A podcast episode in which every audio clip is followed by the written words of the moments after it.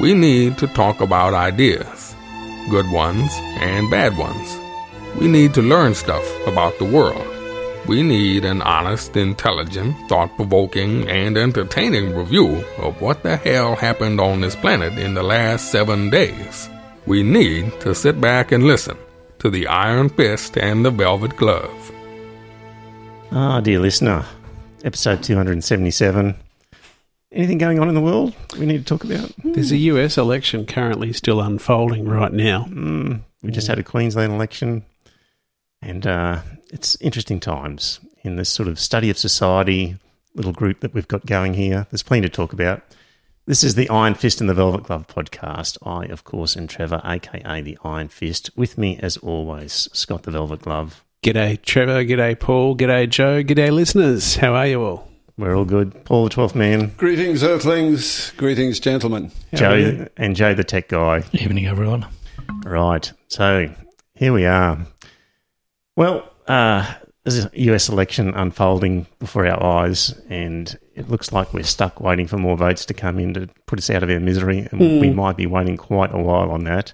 So, um, of course, we're going to talk about the US election, but I thought we might um, start with the Queensland election and then move into the US one. So, let's just do that. So if you want, if you're wanting a US election, we'll get there eventually. But hell, we just had a Queensland election, which was important to us, and you might be uh, you might have been listening to the US election all day, and you need a little bit of a break before you get back into it. So Queensland election, uh, the result: uh, Annastacia Palas Palaszczuk, otherwise known as Palaschuk. Palaszczuk. Um, solid victory. The polls not predicting how well she actually ended up doing. She actually did a bit better than what the polls predicted.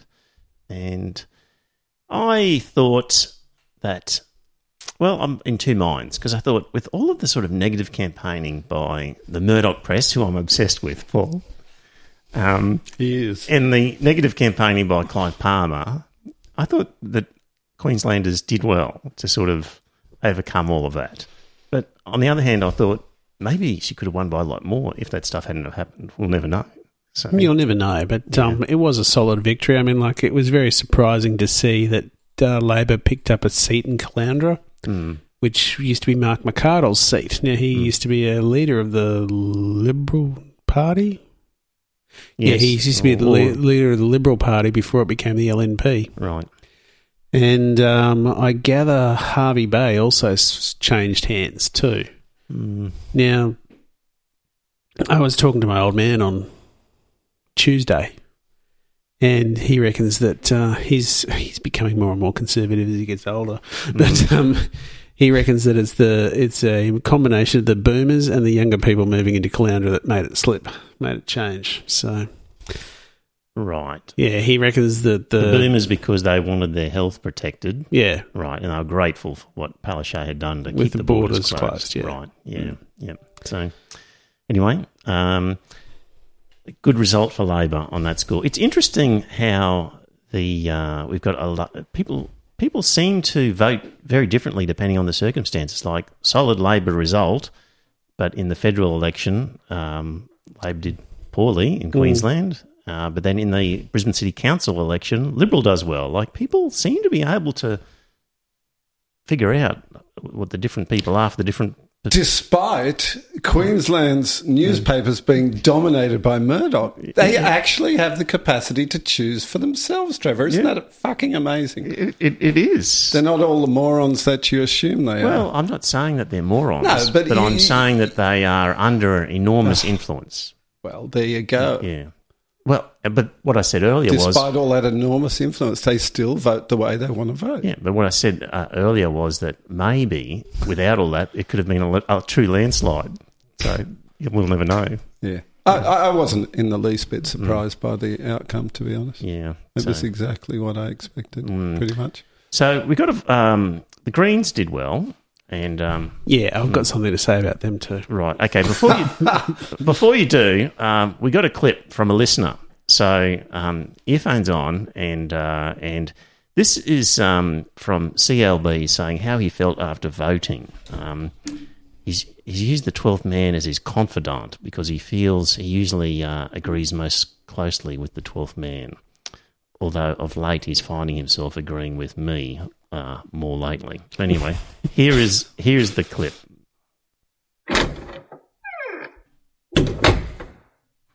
Forgive me, 12th man, for I have sinned. It's been forever since my last conscience vote. For 30 years, I've been a staunch Liberal voter, shaped by the union actions I witnessed in Queensland in the 80s, and reinforced by the courage of the country by our Lord and Saviour John Howard. My faith has remained strong until now. I'd always believed that the right was the light and the way. But over the past year or so, I've started questioning my faith, Brother Twelthy. The pushing of religious agendas at the federal and state level is growing unchecked. The addressing and rectification of real issues which affect our society have given way to the mythical beliefs of individuals being held as a higher priority. This has led me to my most recent sin. I'm sorry, Talk Man, but for the first time in my life, I succumbed to the lure of the underworld, and I'm ashamed to say, in the Queensland state election, I I voted Labor. I know, I know, I was weak. But with the shit show that is the LNP at the moment, and with Frecklington making gaffe after gaffe every time she opened a mouth, my faith could not endure. Sure, I could have thrown an independent a bone, but we all know how that turns out. I even considered the Greens. Well, I've lost my faith, not my fucking mind. so please, 12th man, I ask for guidance in restoring my faith in the Libs. What can I do to make the right right again? Is that the first confession you've ever received, 12th man? Um, hmm, I'd He have- wasn't- I'd have to think about that. But look, CLP, I appreciate your um, Yep. um, regard for my opinion, but I'm not a Liberal voter and never have been. I've never voted Liberal in my life. Yeah. And but but I, I can sort of relate to the last election because, hmm. like CLP, I voted hmm. Labor, hmm. which I usually do. But this time, I felt really dirty after I'd done it because I didn't want to vote for Palaszczuk and all the damage she's inflicted on the I, state. I guess he's confessed to you because he recognised you voted under sufferance, I guess. I Yeah, did and- this and- time. Which is what he was doing. I certainly time. did this Yes. time. So CLP, Yeah. yeah, um, CLB, I- isn't it? Yeah, CLB. Yeah. CLV, sorry, CLB or CLV. Yeah. CLB. So, um, Can't spell voter. right. So, Confessions of a liberal voter should be CLV, shouldn't it? uh, no, I think that's. oh, I don't know if that's what CLB stands for. Probably not. Yeah, I don't know. It But could stand for something else. So, you sent an, uh, a note saying that the Greens took a hundred thousand dollar donation. You thought that was hypocritical, Uh, not hypocritical Oh. exactly, but interesting. I thought right? um, because they took it from a professional gambler. Hmm. I thought the Greens were as pure as the driven snow. Mm-hmm. I And- don't think they're above taking donations, but what they do say is that they don't take corporate donations. So they would take it from a professional gambler, but not from Crown Casino. Absolutely, yeah. So, I guess the question is, uh, if if you take it from a corporate donor, the risk is that you will help promote their corporate interest, and then if you're taking it from a professional gambler, um, how are you going to promote the professional gambler's interest? I guess if something came up, some law about banning gambling or whatever, then you're in a conflict. So, but uh, I don't know. Yeah. I just, you know, I often get the feeling that the Greens like to project a, um, an air of moral superiority all the time. Absolutely, they do. You know, it's incredible.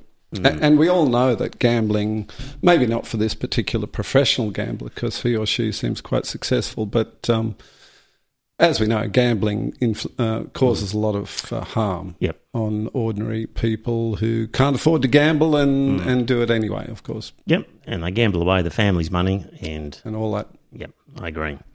Hey, so one of the things was the scare by Clive Palmer over death taxes, and uh, I found this little bit of history on Crikey about death taxes. So The OECD average uh, inheritance tax is 15%. So Italy is one of the lowest uh, at 4%, while Japan has the highest at 55%. Wow. Yeah. Uh, when Australia abolished the inheritance tax in 1979, just 9% of deaths were liable for the tax. Most people paid 3% of their estate's value. Uh, interestingly, there's evidence that dozens of those eligible for the death tax managed to cling on to life until the new year when the tax was no longer in force. There we go. That's good. and the US generally has an inheritance tax of 40%, though high thresholds means it affects just 0.2% of Americans. The first 11 million US dollars left to heirs goes untaxed. And death taxes are making headlines in South Korea following the death of Samsung chairman Lee Kun-hee. Inter- inheritance tax in Korea is set at 50%, meaning Lee's family could owe billions. So, hmm. so while there was an inheritance scare or death tax scare, it's actually quite a common thing in other countries. It's very common. We're one of the hmm. few jurisdictions in the world that doesn't have one. Mm. So, do you guys think it's a good idea? I do absolutely. Yeah. but hmm. only on like su- Super wealthy. for the super wealthy. Yeah, I I don't It shouldn't know. affect an average. I don't know where it should start, but it's got to start somewhere. And I think you should. I think that what they ought to do is they ought to set a set an inheritance level and mm-hmm. say, if you inherit this amount of money, then that goes into your income tax return, and then anything above But whatever. The super wealthy will have it in trust anyway. I know they'll have it in trust. But that's why you've got to get around the trust issue somehow. You've got to mm. because trusts are set up so that they um, keep going until the mm. Heirs of Queen Victoria are all dead, which you think would be never happening. So you've got to be able to get around that. Now I don't know how you do that. I'm not a lawyer. There's got to be ways around A, it. a little bit of historical background I can give you about Japan, and that is, I believe, and I may be wrong, but from from from memory, it, it's a post World War thing, and it was done to to to break up the uh, you know the clique of you know super wealthy elites that were running the country, and and to distribute some of the uh, large land holdings they had to the ordinary you know peasant farmers, so to speak. So it seems to have worked very well in Japan, at least in that immediate post-war period. It certainly did equalise the wealth in, in the country to a great degree. And of course, we know that uh, top executives in Japanese corporations don't have anywhere near the what would you say that the gap between their earnings and the average worker, as we find in mm. uh, a lot of other mm. developed democracies. Mm. Scott, when uh, capital gains tax was brought in, I I was told that it will create almost a de facto death tax in a sense because death triggers a capital gains event in a lot of situations. All it does is it triggers an acquisition of capital gains tax. It does not trigger a disposal. Right. So if it triggered a disposal, then you would have a For a post CGT asset, post CGT assets. No, Yeah. it's exactly the same. It's just an acquisition. right? So if you've got a if you've got a pre CGT asset that you've got in there, and what's the word I'm looking for? If Let, let's if say somebody dies- let's say somebody bought a property in 2000 yeah, and it was originally 500,000 and now it's a million mm, and then they die Mhm. and they give it to their two kids. then their two kids inherit that, Yeah. and they take it over at the date of the death, and they take it over at the inflated value. Right. So that becomes the acquisition. There is Right. no disposal on death. Yeah, okay. Hmm. All right. It's just a it's just an acquisition. Yeah, okay. I got that wrong. so, Um, you going to say something? Well, if we just don't want to leave um, the state election yet. Yeah, yeah. You want to say something about the Greens? yeah, Go I ahead. do. Okay. Yep. Um, what's his name? Tim Mander. Mm. On Saturday night, he was on the ABC panel, Mm. and Stephen Miles was also on the ABC panel. And Stephen Miles made the point. He said, "He says, well, all the LNP have done tonight is they have unseated one Labor candidate and they've replaced him with a Green because of their grubby preference deal." Yes. Tim Mander turned and looked rather incredulous at him and said, Yes, we've done to you this time exactly what you did to us in Maiwar three years ago. And I thought, for the first time in my life, I actually had to agree with Tim Mander because What the Labor Party did to the LNP in Maiwar was they got their they kicked out an LNP member and replaced him with a Green, Right. And the LNP did exactly the same thing to Labor in South Brisbane. Right. Yep. Now, I honestly believe it's time for the two of them to sit down like adults and cut all this nonsense out and preference each other rather than all the minion, uh, uh, the minor parties. Right. Sh- surely the, the Greens are more aligned with Labor than with LNP. Yeah. yeah. They Well- might be, but you've got to. ki- You've, if they want this to stop, then they're going to have to start preferencing Why, each other. why- why should they want it to stop? Like I would have thought, from the Labor point of view, if they can get a green, green is considerably in- better than like if she wasn't able to form government and needed a coalition partner, then the mm. Greens would have been fine. Mm. Yeah, I know that. But, Yeah. you know, So I, I don't see that they would need. For them, it's an obvious ally. It's a problem for the Liberals because if they, through this sort of preferencing, get a Green in, that doesn't help them at all because the Greens hardly likely to agree with them on anything. no, I understand that, so- but it's just one of those things that I thought was very, very amusing Mm. that Stephen Miles was calling the pot black. Mm, yes. You know, it Yeah, was he'd done the very- same thing. I agree. He was hypocritical. It was extremely hypocritical. Yes, it was indeed. Yeah. So But it's one of the few times I've ever agreed with Tim Mander. mm, Do you think Stephen Miles is um, lining up to be the successor? I to think he's Palaszczuk? going to try. It really wouldn't surprise me. Is he deputy premier now? He's deputy premier still, I believe. I don't think they have. He a- was acting, wasn't he? After what's her name stepped aside, wasn't he? I don't know. no, he's he's become deputy premier after ja- Jackie Trad stepped down. yes. Yeah. But, so when Jackie Trad stood down, Yeah, did he then become deputy premier? I believe so. Yeah, I don't know. Uh, Does, do they have to go through a vote for that or not? I think it's just uh, appointed within the party, isn't it? Yeah, but I don't know. It's just one of those things. but now I saw him on ABC. I thought his performance was okay, but I not thought it was great. very churlish, actually, the way he carried he, on. He was about that issue, yes. Yeah. True. On that issue, he was like big deal. So Hmm. um, that's true. Um, actually, you know who was on there was that Amanda Stoker, Yeah, and and she- was incredibly churlish, wasn't she? yeah, but she's clever. She's a performer. I can see why her side likes her. Yeah, She's she was a good performer who could drop lines when needed and appeared confident and well spoken. As much as I hate to say it, because of the constituency she represents, but I thought she was. I could see why her side likes her. So yeah, a dangerous, a dangerous one. That Amanda Stowe. Keep an eye on her.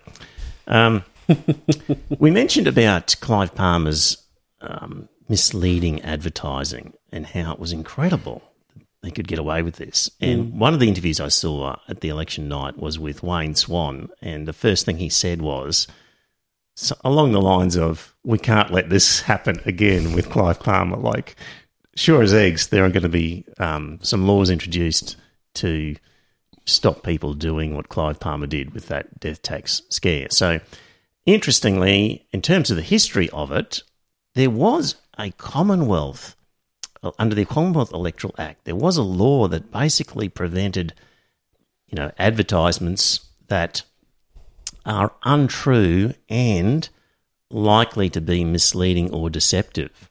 So, arguably, that could have been covered.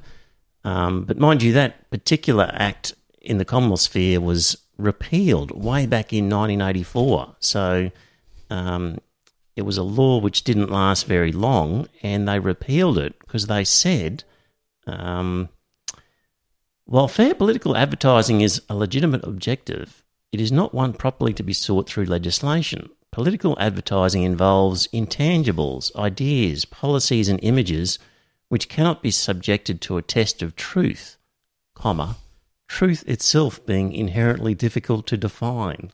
And that was in 1984. So, um, Almost like all well predicted. yeah. yeah. Just back in 1984, we had problems with truth being hard to define. So, Probably goes even further back than that. yeah, but anyway, they kiboshed it back then. So there actually was a law to sort of catch the sort of thing that Palmer was doing in the Commonwealth. And there's a bunch of state laws which talk about, which seem to talk about this sort of thing. Um, So in New South Wales, it's an offence for a person to print electoral ads intended or likely to mislead uh, in relation to the casting of a vote. Tasmania has something similar, prohibits statements intended or likely to mislead in relation to the way of voting at the election. And Victoria uh, has something which prohibits advertisements which are misleading or deceptive of an elector in relation to the casting of a vote. So you would think, oh, well, that's the same sort of thing, isn't it? One would have thought so. You would have thought so. But the court, uh, High Court said in Evans and Crichton-Browne that those words in relation to the casting of a vote really mean in relation to how you physically write your um, numbers on the card. So things that would mislead you about how to fill in the form rather than how you formed your opinion. So all those things are basically limited to misleading or deceptive statements about how to fill in your card Oh, you, rather than you mean like um, the purple LNP ones at the last federal yes, election? if you were to have funny colours or or writing things in Chinese that tell people you must put number one here, Mm-hmm. otherwise this will happen to you. That sort of thing is banned, but things that lead to you um, actually reaching a conclusion about how you should vote are not, except for South Australia. So South Australia's got something which says.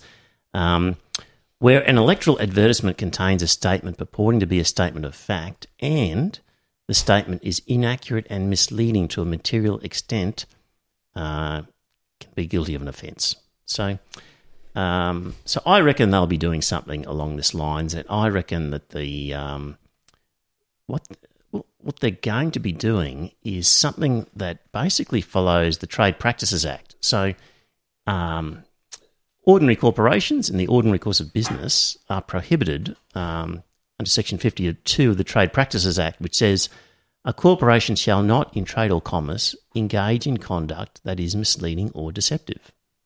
And there are cases decided every day of the week as to whether what some corporation has done is misleading or deceptive. And I reckon that's the sort of thing that they'll need for Clive Palmer, which will basically be was this intended to be misleading or deceptive? Um, or was it misleading and deceptive? Forget about the intention. Um, and saying she's lodged an official complaint to the ECQ. who has? Anne Reid. Oh, okay, good. Anne Reid lodged one herself. Yeah, Good she's on her. yeah, I sent a complaint to the ECQ. I'll see what comes back. Very good. So, Well done, Anne. Thank Hmm. you. so I like that test because it's one that happens all the time in the corporate world. Of corporations cannot engage in conduct which is um, misleading or deceptive, and courts are able to work that out um, um, through the system. So we could apply the same to political parties. I'm impressed that he's just got 0.6% of the vote Mm. Yeah. for all that money spent. Yeah. So he's completely, he's clearly imploded, hasn't he? mm. Any idea how much he did spend this past election? Eight million dollars. Eight million dollars was what I heard. Mm. Small change to him, I suppose. Mm. Right. American election. Gentlemen, it's depressing. He's I- incredibly depressing. I, I mean, think- like, I was sort of expecting that Biden would win fairly comfortably and that we would have a result by now. Mm. Clearly, we don't have a result. Although, listening to Donald Trump, we do have a result. But, you know, just on the ABC website now, uh, 80% of the vote has been counted of the Electoral College. Trump has 213. Biden has 238. So Biden is closer to the magic number of 270 to win. Yeah, But- it all depends on these Exactly. handful of electorates. Yeah, it's the it's down to a handful of states, and um, I could be stuffing it up here, but in Trump's speech and all that sort of stuff, he wanted the vote counting to cease immediately in Arizona, but he wanted it to keep going in those three Rust Belt states that he won in 2016. So I just thought to myself, okay, even a incredibly stacked Supreme Court that they've got now won't be able to vote that way.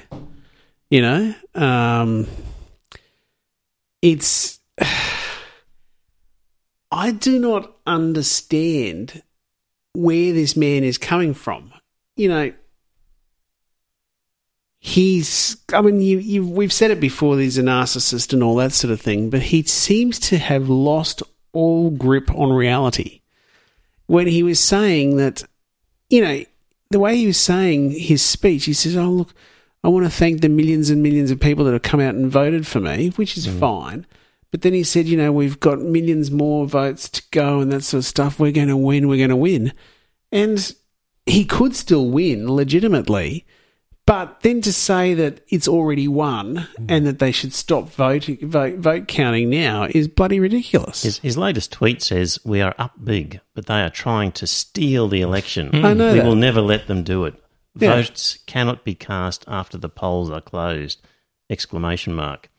Of Well- course, this comes with a warning from Twitter above it saying some or all of the content shared in this tweet is disputed and might be misleading about an election or other civic process. Absolutely. you know, it's um, I, I don't understand where the hell he's coming from because they made this point on CNN, which I was watching since one o'clock today. Well, well, he's- they were saying that um, they were saying that all these votes that are yet to be counted are already post. They've already been cast and all that sort of thing. They are not cast after the ballots are closed. But he's just got it in his own thick head that.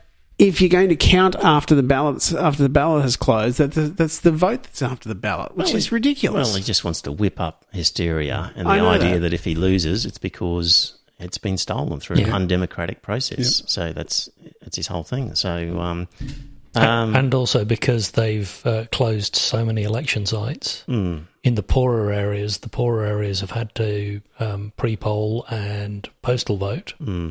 and they don't want those counted. yeah, uh, a whole bunch of skullduggery going on in the lead up. So Part, part of the problem is that in different states they have different ways of actually distributing the eligibility for the vote, and they have different ways of collecting and counting the votes. is quite odd, isn't it? Coming from a country like Australia, where we have a you know a unified national uh, and you know statutory system, which is uh, at arm's length from the government. Yeah, the, the AEC, I think, is kind of the envy of at least the US, if not many countries. Mm. To give you an example of one thing that's going on there is um, the Supreme Court refused to block a Republican written Florida law that required people with felony convictions to pay financial debts before they can vote again. So, writing in dissent, Justice Sonia Sotomayor said the move would block people from voting simply because they are poor. An estimated 774,000 people in Florida can't vote because they owe money. Hang on, Florida votes in. Mm. Uh, sorry, Trump votes in votes in Florida, Yes. and it, doesn't he have outstanding debts? Well, um, Yeah, but these are these are outstanding. felony, uh, these are felony outstanding convictions. debts that relate to fines and that sort If of you got a felony conviction to pay a financial debt, you can't vote. I understand that you end up. I think this is right. That if you've been convicted and sentenced in Florida, that on release you get hit with a bill from the government for your time that you're in prison. Right.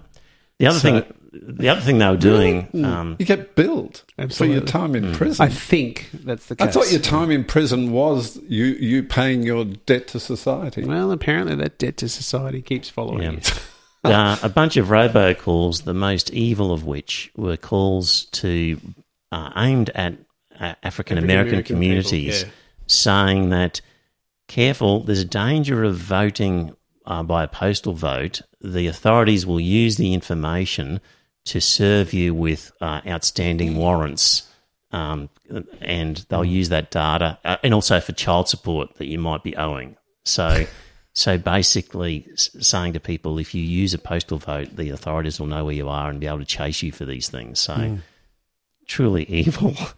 Yeah, The- look, the, the minds behind this. Trump's statement on air uh, was was outrageous. I agree with you, Scott. He was he was basically saying the Democratic Party is trying to steal this election, and he also used the word dis and disenfranchising. He said he said all all these Republican voters who voted for him are being disenfranchised, which means they are having their legal right to vote taken away from them, which mm. is absurd, of course. Which is what the mm. Republicans are doing to poor mm. people. Well, that's right. That's right. He, you know, they are trying to disenfranchise poor people and and possibly other people. Um, but uh, you know, he's using all kinds of inflammatory language, which I I was I wasn't surprised because it's it's really true to his form. But I was a bit shocked uh, on this very day to say something like that because it's extremely.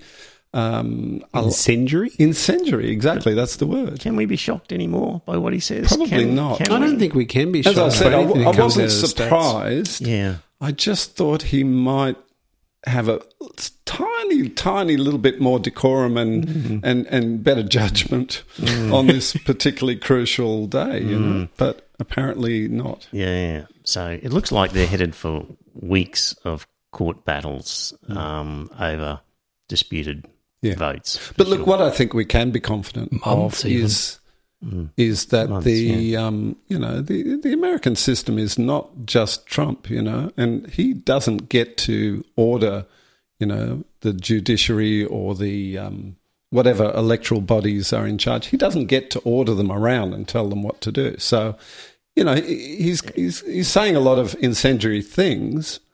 But that's not to say that he's going to get his way on everything. Yeah, but when he was first elected, that's what people said was, "Oh, don't worry, the systems are in place to control a crazy president. We'll, we'll be fine." And well, already that Supreme Court that he has modelled has, uh, I think Kavanaugh came out with a decision that was just outrageously wrong about um, some voter suppression law that he was uh, doing. So, he, so he's stacked his Supreme Court with some shady characters who'll who'll who'll twist the law as much as they can to give a result that's good for Republicans. So I dare say they will, state by state. But we shouldn't assume that um, Well, he, he, he will Well, just. Trump was talking was whatever going to the. Supreme Court, and that makes the appointment of Amy Klobuchar, Amy Klobuchar, Klo, what's her name? Amy Klobuchar. no, Amy Coney, Amy Coney Barrett, or something, yeah. Um, that makes her appointment a lot more clear as to exactly why they rushed it through because they wanted another Tory on their on their highest court. So and she could- she worked on the uh, Bush appeal in Florida in 2004, was it? Mm, 2000. 2000. Yeah. I was um, reading this article from The Guardian. So, this um, Oliver Laughland was travelling throughout America, meeting voters. Great and- name, isn't it? Laughland. Laughland, Laughland, yep. So, uh, at a Republican rally just outside Youngs, Youngstown, uh, it started as a casual political gathering. A bashed up red Chevy pickup um, came along, and Chucky Dennison, a former factory worker at a local General Motors plant uh, that closed last year, jumped out to berate the assembled crowd. 220,000 Americans have died under Trump and our jobs have gone, he shouted. And all we ask is for someone to represent all of us. In that crowd of Trump supporters were people who had worked at the same plant as Dennison and others who had lost their jobs during the pandemic, and yet they still believed Trump would bring stability to their lives. He's probably paid, said one Trump supporter, dismissing Dennison, who'd been accosted by a number of the flag wavers. Within minutes, Dennison's signs were ripped from his truck and he was sent away in a whirlwind of abusive language. So you can well imagine that scene playing out. Um, this whole thing of he's probably paid, it could be true. That's what you say So- about uh, O'Neill and the rest of the crew at Spiked. They're probably paid by Koch. Well, O'Neill was paid by Koch. No, he wasn't. Uh, Spiked was paid by Koch. On one occasion. No, So they were paid. No. They, their particular um, events in the United States were subs- under, So- un- so- underwritten by So they, Koch they received money from Koch. once. Okay. But they still did. So when they said he's probably paid, that could apply. Anyway, we'll move on from Spiked. Um, another one about QAnon. Um, recent polling indicates that half of his supporters now believe in the QAnon conspiracy movement. Um, See, that in itself, it just makes me wonder. See, once upon a time, you could always say that Republican supporters were generally intelligent. But QAnon is clearly nonsense. mm, You know, that you've got half of them believing that tripe. It just makes you really question the intelligence of the average Republican now. well, when you're bombarded by contaminated information. So, Fenneca Miller was an organizer for the Democrats, and she's very enthusiastic for Biden. And she travels around the neighborhood. This reporter went with her, but one encounter was chilling. And this guy said, Joe Biden, he's trying to legalize pedophiles, said hmm. one young man. Uh, as he explained to Miller that he was already registered and voting for Trump. I asked where he got this information from. Every morning I get on my phone and watch different videos and stuff. You just put two and two together. So Miller says she's coming into contact with this sort of people all the time. So I don't think we can assume on, that this sort of thing is only applicable to Republican Party supporters. No, no. There are stupid people all over the shop. I, I think but don't you think it's the amount of disinformation that's coming out Yeah, but is yeah, uh, there is a level of disinformation on the other side, but it's it's not as egregious. I would say it's not to the same extent. Maybe so, but I don't think we can assume that the level, the average level of intelligence, Oh, no, no. is any different. You know, people are very tribal in their political loyalties. Um, well, one of the divides between the two parties is college education. I know. So, Have you? so And uh, you know, you've our- probably met a lot of um, university educated people, Trevor. Were they all really, really smart? uh, no, There you go. no.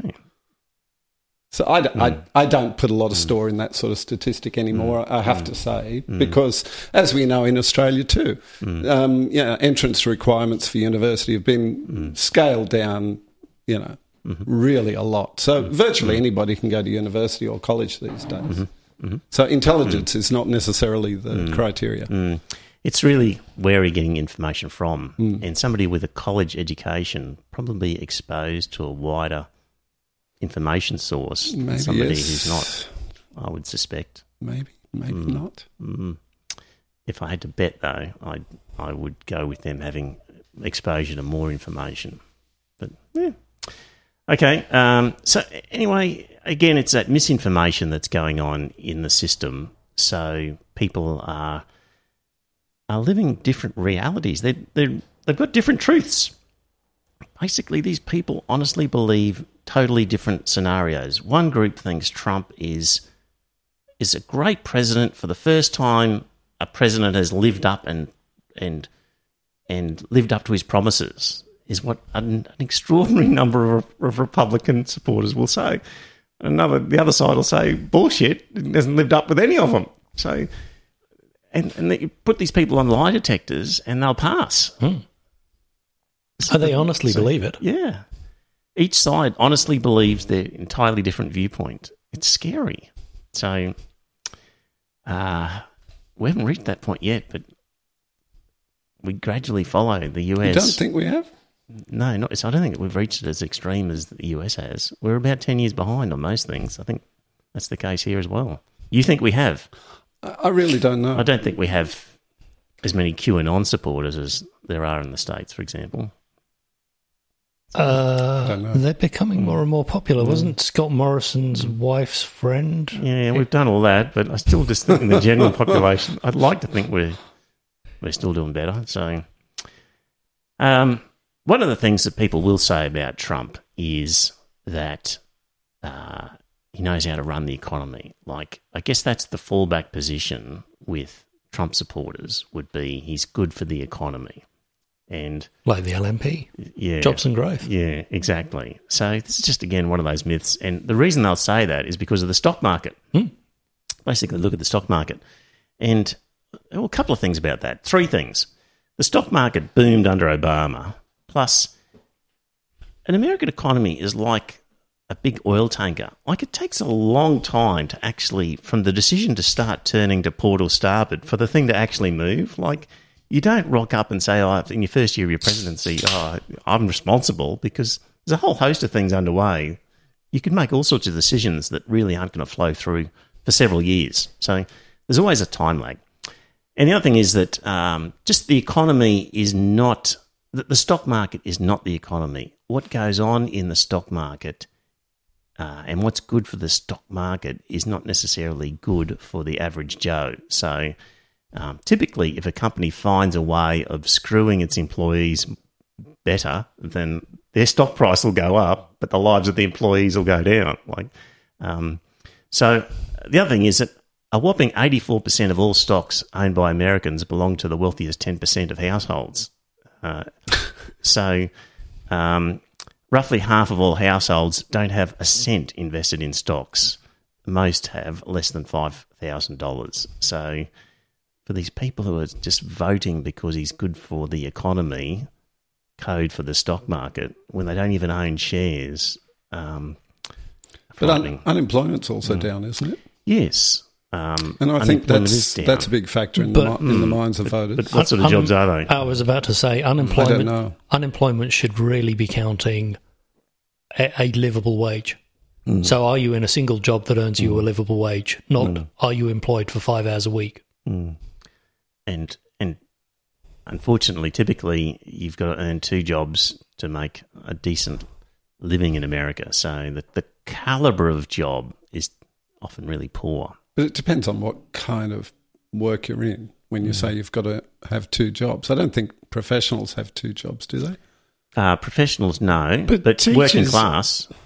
Um, oh, yeah, teachers possibly. Teachers, university lecturers, yeah, airline yeah. pilots, yeah, yeah, have two jobs. Yeah. Yeah, actually. So they they do a shift flying a. And that's what they were saying was yeah. scary. Was people were getting in a plane, mm. mm. having just worked a shift, doing another job because mm airline pilots. It's such a cutthroat industry now that they're getting so low pay. Mm.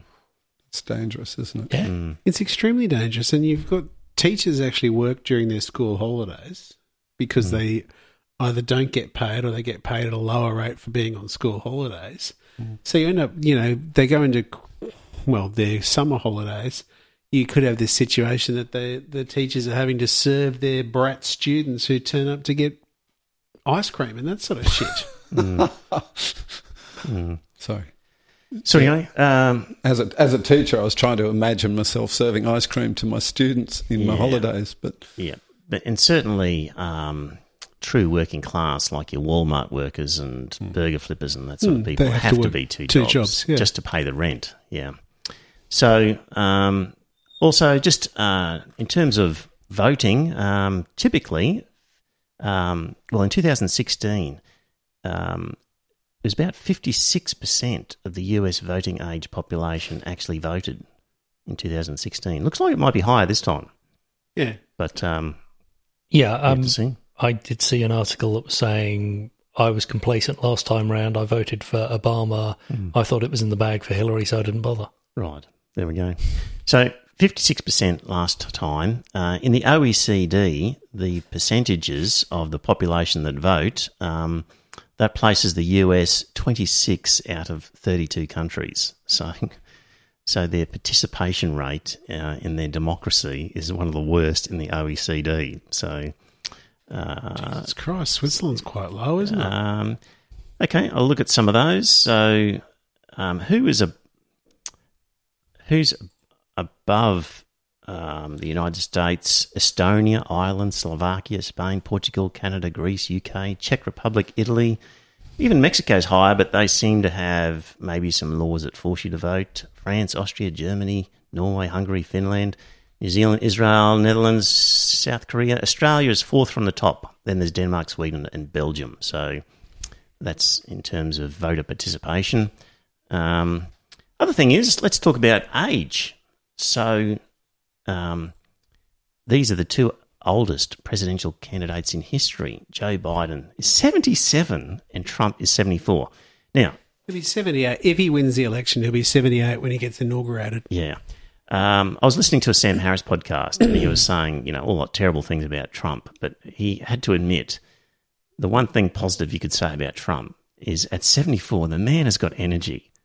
Could you imagine at 74 being able to to run the schedule of rallies that that guy does. Mm. I guess during the normal working week, he's just eating pizzas in his room, watching Fox, and, twi- twittering, and and, allegedly yeah. amphetamines, handfuls right. of. Okay, but still, it's quite you know, it is his energy levels for his self promotion. Uh, you know, he's not working nearly as hard as a president should at presidential stuff, but still, for seventy four, he's doing okay. So you've got to give him a bit of a tick for his um, for that. But um, but anyway, um, there's an age limit in terms of being president. So you don't like um, AOC, do you, Paul? From memory, you're not a fan of. I, don't yeah. like her uh, ideological orientation. Is what I don't like. She's a mm. she's woke, right? Thoroughly woke. Mm. So uh, I quite like her, but I've mentioned that before.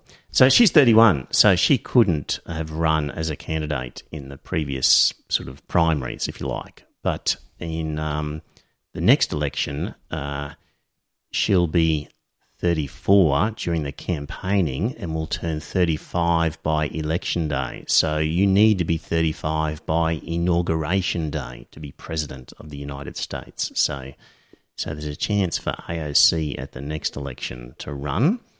Um, Do you think she's going to have any better chance of knocking off the Republicans? Because, you know, the Republicans threw a hell of a lot of the S word at um, Biden now, none of it stuck. The S well, word. Socialist. socialist. Oh, right. Yes. Yeah. yeah you yeah. can't be sure that none of it stuck. Well, a lot of it did stick to get the number of Republican votes. But, you know, he's not a socialist. AOC looks and sounds like a socialist. Yes. She's more, she loves Bernie. Yeah, exactly. Yeah, yeah.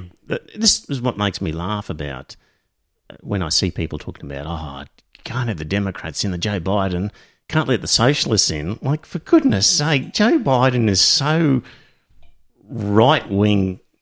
Right wing? In his. Yes. In his, like, in his, politi- right in his politics. He's, there's, there's nothing leftish about Joe Biden at all. So, I the, the scare campaign about the Democrats and socialism with Joe Biden in charge. It was laughable, wasn't it? It is laughable. Like he's so conservative and just um, uh, the, the, idea that he would introduce a modicum of socialism is just crazy. So well, even Obama was mm. relatively um, conservative. Exactly. Yeah, he had Goldman Sachs guys running um, his programs for monetary, and he things. bailed them out mm. in the GFC. Yeah, yeah. So, well, I um, think Bush started the bailouts more so than what Obama did. Obama kept them going. Mm. But, you know, what was very disappointing to me was that none of those bastards saw the inside of a prison cell. And they were all paid out bonuses and all that sort of shit, and they were paid out using taxpayer money. Yeah. Um, so the other thing is just on the Supreme Court, we mentioned them before. Uh, did you know, dear listener, that we've just had two new Australian High Court judges appointed? Yeah, there's a woman and there's a bloke, isn't there? Well, you've done well. Without looking at the screen, can you name them? The woman is the daughter of the former Chief Justice of the High Court, and I can't remember her surname. Yeah. Uh, Jacqueline Gleeson. That's it. Yeah. And Simon Steward is the other guy, uh, replacing Virginia Bell and Geoffrey Nettle. And we could rattle off the ins and outs of a number of US Supreme Court judges and we would know nothing about Australian High Court judges. Because they're not involved in Bill of Rights type decisions. Exactly. Yep. Dry old legal arguments. Which is why we don't want a Bill of Rights, right? The only the only time we paid any attention to them was when they were dealing with sort of section forty four matters about whether politicians would be um, disqualified from acting because they had dual citizenship. Remember that? That was about the only time we paid attention to the High Court. Uh, so, so that's one of the reasons. I was listening to a Sam Harris podcast, and he said he had a bit of a revelation trying to explain why people like Trump. He just couldn't get why so many people like Trump, and um, basically the revelation he had was that Trump is shameless but he never pretends to be more moral than anyone else. he doesn't shame other people for their poor morals. So he's the opposite of Clinton's sort of basket of deplorables. Um, so he's not telling potential supporters that they are bad people. So that's an interesting comment. Mm. In, hmm. in fact, he treats everybody like that, doesn't he? He he he treats every interaction, whether it's with a voter or the leader of a foreign country, as a negotiation, sort of, you know. And he assumes that they play by the same rules as he plays, and and that effectively, if you can get away with it, get away with it, exactly. and there's nothing wrong with that. Yeah, it's all yeah. about what you can get away with. Yes. Yes. And and he assumes everybody plays it the same as he as he does, and and so you're right. He doesn't sort of draw moral, uh, ju- you know, cast moral aspersions at, other people yes. because he assumes everybody is as corrupt as he is. So it's easy to imagine the poor working class in the Rust Belt who are told that they're deplorables yes. and that they're racist yes. and um, you know other terms like that by the Democrats is what they would perceive, yeah. and that here's a guy who's basically never criticising them along those lines. So, yeah. So that's he says it like appeal. it is. Is mm. the and that was yeah. Pauline Hanson's draw card. Yeah. Yes, and maybe it's a it partial explanation why the Greens have never really got past around ten percent. Is because they're so moralising about everything. They're criticising people. Yeah. People don't like being criticised. They look down on people. So, so the Trump supporters are not feeling like they're criticised by Trump. That's an interesting observation. It is, it? isn't it? Yeah. Mm, something to that. So, um, so I had always put it down to uh, race. Oh, what were the four R's I had? Um, race, race, redneck, re- religion, religion, Rust Belt, and now we'll add respect because um, these people feel disrespected by um, uh, moralizing the, Democrats. Indeed, mm. yeah. So, uh, and I think there was a bit of that with the Labor Party and the recent federal election, where the coal workers mm-hmm. were really yep. told, "Well, you are doing a dirty, rotten job that you just shouldn't be doing, and we're going to mm. get rid of you," without really and, empathising the, with their position. And the UK and Brexit. Mm. Yes. Everyone who voted Leave was a racist. That's mm. right. Mm. Yes, that was interesting. They couldn't possibly have valid mm. points mm. that they were worried about European um, mm. Parliament overreach. Mm. It must be just because they were racist. Yeah, yeah. So maybe people are just voting for people who don't insult them. Yeah, like, quite so, possibly. Yeah. I, I, think that's a valid call. Mm. So, um, so that was uh, Sam Harris. Um, let me just see what else I've got here. Uh, okay, yeah, just sort of now. Anybody want to have anything else specifically on the U.S. election at all? Polls. Just um, I, I heard a, a, an American guy make a funny joke. Well, I thought it was funny. He was being interviewed by one of our ABC correspondents and was asked about the polls, and he said. He said, uh, "Do you know you, you can't actually average out polls?" He didn't. He said he didn't trust polls, and and the uh, ABC reporter said, "Yeah, but you know, on average, the polls seem to indicate a Biden victory." You know, and he mm-hmm. said, "Averaging the polls is like averaging champagne, Coca Cola, and turpentine." I thought it was quite fun. Yeah. Well. Well, the vote hasn't changed. Biden's still at 238, Trump's at 213, and there's still 87 in doubt. And, and yeah. the people who were saying, oh, but that's the ABC, uh, Al Jazeera as well, who are fairly independent, are, are, are, quoting the same numbers. And these were predicted. These were the states that they knew he was likely to win. Right. Because meaning Biden has won just the states he was. No, no, no. So uh, they were saying that at 9 a.m., ABC was predicting that Biden had 203 electoral college mm, votes. Right. And yep. that was just going, we know that California and New York yes. will vote for right. him, and therefore that he has already almost certainly won this number of seats. Yeah. But yeah. but it has gone up a little bit since then. Oh yeah, it has with a few states that they weren't sure of. Yeah, mm, yeah. Just, I go back to one of the things I said to Mrs. Fist when I first arrived is mm. that Trump could legitimately win this. Mm. Now, mm. I do not understand because he's looking at exactly the same numbers we all are. How the hell he can come to the conclusion that it's all over, The Republicans have won. But he doesn't have to honestly hold that belief. No. He has other purpose. When he says things, it's not because he It's a- believes them. It's a strategy. It's it's a setting up of a situation so that his supporters will be outraged and he will be able to down the track um, expand on his view that he was robbed if he ends up losing. So what's he?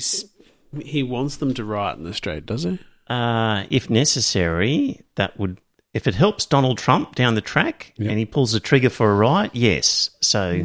Um, totally agree. Also, in his post, if he loses and his post-presidential career, do you know what that's going to be? It's apparently a television. A televangelist. Yeah. Yeah. Televangelist. So apparently he he changed his religious affiliation from Pres- from Presbyterian to, to non-denominational Christian. yeah. Where did you where did we hear that? I heard that on podcasts I listened Yeah, to. was it seven a.m. or something like that? It might have been. Well, 7 a.m. was 7 a.m. said it, but um, that's the Australian one that said it. But the Americans ones that I listened to all said it. too. Yeah. so this the, a joke, No, Trevor? no, no. This is dead set. In his Seriously. well, No, I mean the the plan to become a televangelist. yes. Well, what do televangelists do? They make a lot of money And like for, people. for spouting bullshit. They appeal to a broad group of people and ask for tithings. And So- that's exactly what he's going to do. He's So- going to set himself so up to get yeah. these tithings from all these people. Yep. He's going to go out there and preach the prosperity gospel, and he's going to use every cent that he collects to pay off his own debt. And he loves rallies.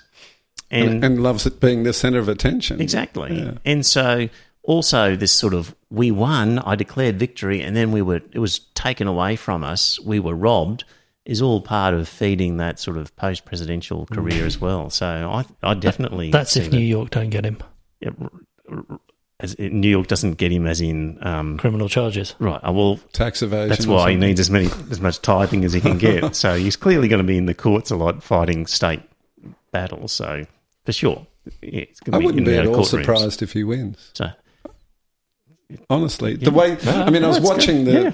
watching the, the the telecast this you know most of the day as I told you, and Mm. you know as as the numbers came in on the states that were predictable, Mm.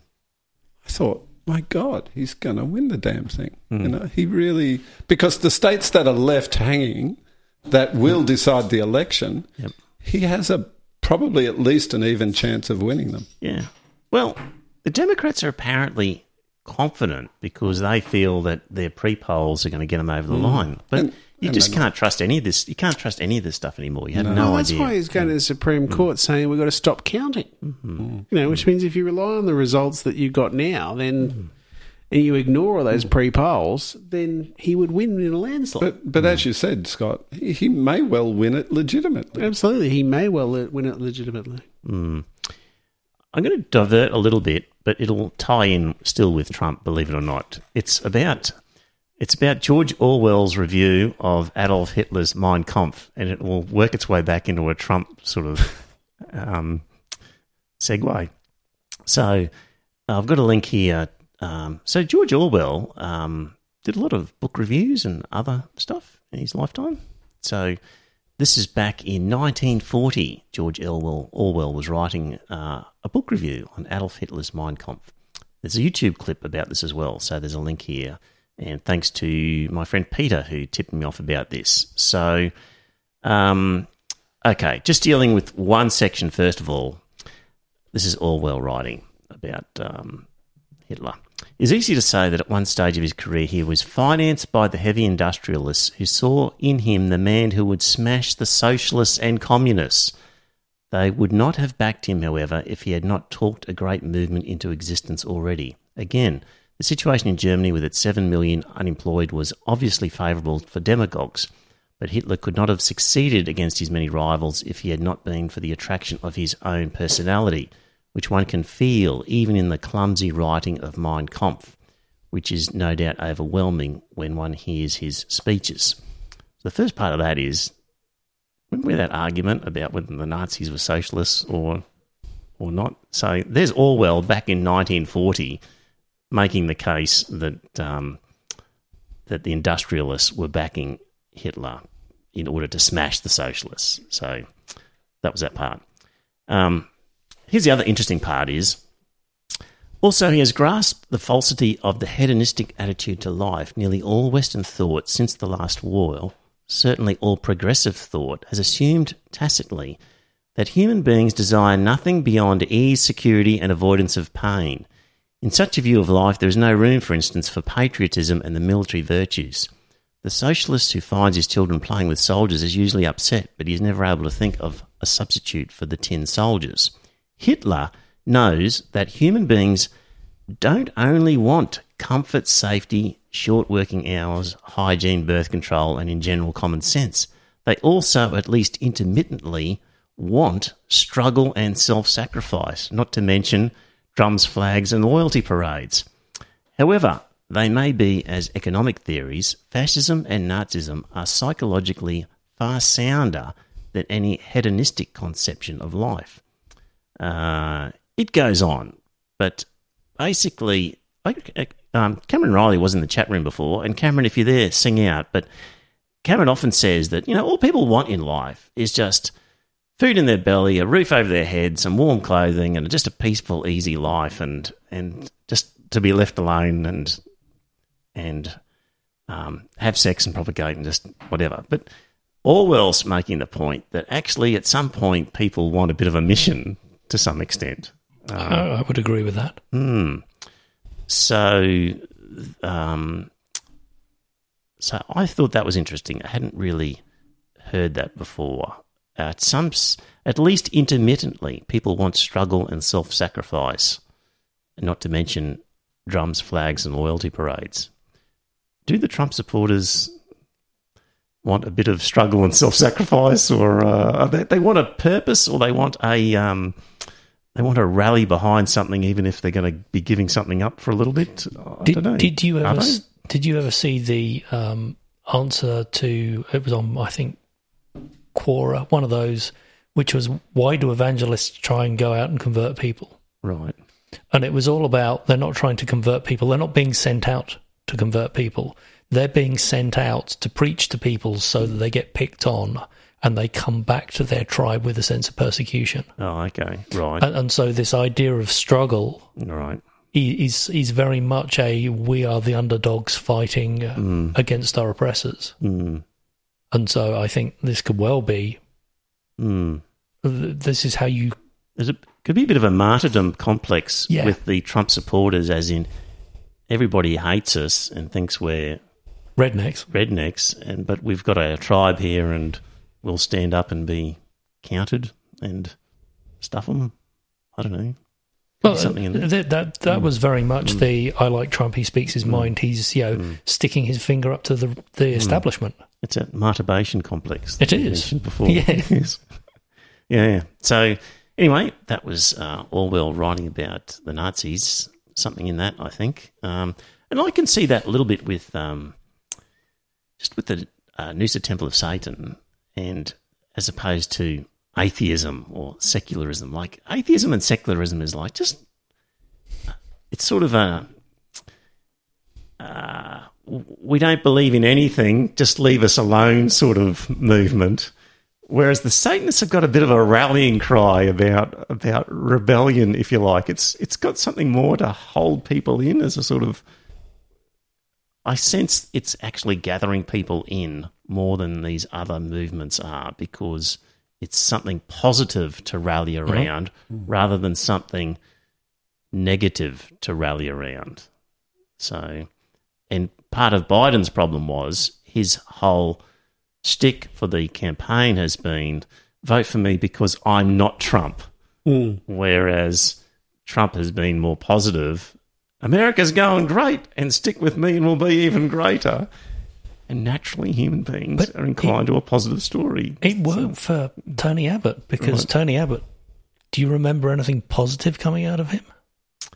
Uh, I mean, he was known as Dr. No because he just negated everything that Labour said. Yes, he said uh, that's true, but he wasn't saying did, but he did. Did he offer alternatives though? I don't know. I can't remember exactly. Yeah. So he's certainly negative, but he was offering alternatives, but they were the negative of what whatever Possibly. it was.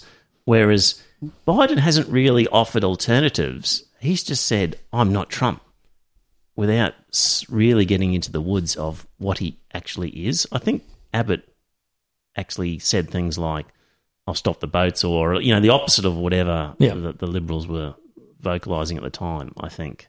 Something to rally around. And maybe in this US election, just saying I'm not Trump is just not enough to sway enough voters. It could be. That's you know, I mean, hmm. a lo- I I think most of us agree. A lot of hmm. people voted for Trump simply hmm. because he wasn't Hillary Clinton.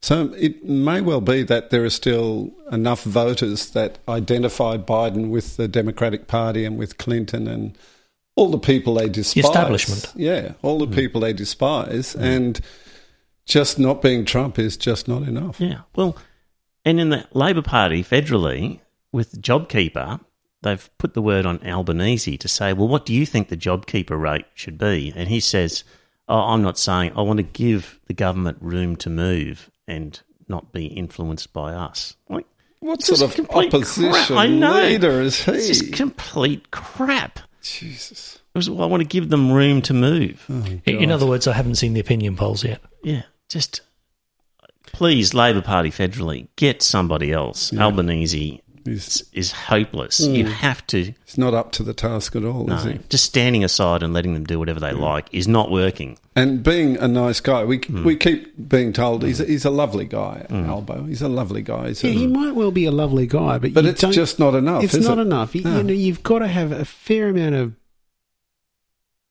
bluster, and not bluster. You got to be, you know, you got to be ballsy, don't you? Mm. And you've got to use that, and you've got to be quite prepared to punch them in the face when they need it. It mm. sounds a bit chauvinistic. I know, and that's why I was groping for a different word, but I couldn't find one. Okay. I don't know. I don't think Maggie was averse to that. Mm-hmm. Mm. Right, we're going to move on to a bunch of different topics now. We've we've done Queensland election, done US election, a bunch of other things. Unless you got you chip in if you want to go back to that. But anyway, I saw a thing by um, David about David Littleproud. So, um, cabinet minister, no less, and it was to do with the banks. So, international banking regulators have been warning banks to consider um, their exposure to fossil fuels and businesses that are involved in the fossil fuel industry, basically saying, um, you banks, you need to have a look at what companies you've got and loans you've made to businesses in the fossil fuel industry because clearly the tide is turning against fossil fuel industry. And um, so, um, and the Australian Prudential Authority has told the banks they must report their exposures. But um, what Littleproud said is that the Nationals will review every policy lever at the federal government's disposal, including the availability of deposit guarantees to protect Australian farmers from these sorts of arbitrary boardroom ideological agendas. Essentially saying if the banks decide that they're going to move away from supporting fossil fuel industries, as has been recommended by prudential authorities, then um, the government will look at pulling away the government's guarantee of bank deposits. Anybody else find that really bad? Yeah, it was. You know, he said that. What did he say? He says to protect Australian farmers from these sorts of arbitrary boardroom ideolo- ideological agendas. Hmm. I don't know when farmers started making all their money out of fossil fuels. Hmm. You know, hmm. A- And I, I think it's not ideological. I think the writing is on the wall for fossil fuels. Uh, and, and if you look at the major fossil fuel companies, they're divesting. They're desperately trying to get out.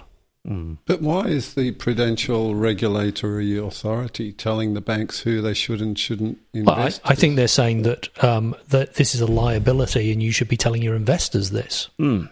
It's, it's Isn't it their decision to make what is a liability and No, a prudential authority um, gives advice about risk and says you need to take into account a pandemic risk. Look at your books and what businesses do you have that are subject to a pandemic risk, for example, and and so that's what prudential authorities say is uh, it's it's about risk management So that's how that came about. Yeah. Um, it's really quite disturbing that what was his name? Littleproud would actually Hmm. bother saying something like this. yeah. So You know, it's um, clearly he's clueless because I honestly thought what APRA was actually asking the banks to do was quite reasonable. yeah, and he's saying, well, we're going to look at taking deposit guarantees away from you if you do that. Exactly, which is a load of nonsense. Unbelievable. Barry Jones was a former cabinet member in the Hawke government. Yeah, he was probably Former- the most intelligent. Very intelligent man. Minister for Science, I believe, Mm. wasn't he? Uh, no, he was minister for a yeah, lot more than science. would have been. He was he was Mm. science minister definitely, but I think he was also minister for other things as well after Mm. that. He's written a book, anyway, as part of this article where they were interviewing him. Uh, he was quite damning about Australia's major political parties. He said if you're going to rename the parties, you might rename the Liberal Party as the Self Interest Party. The National Party um, could become the Coal Party, and the Labor Party could be named the Tepid Party.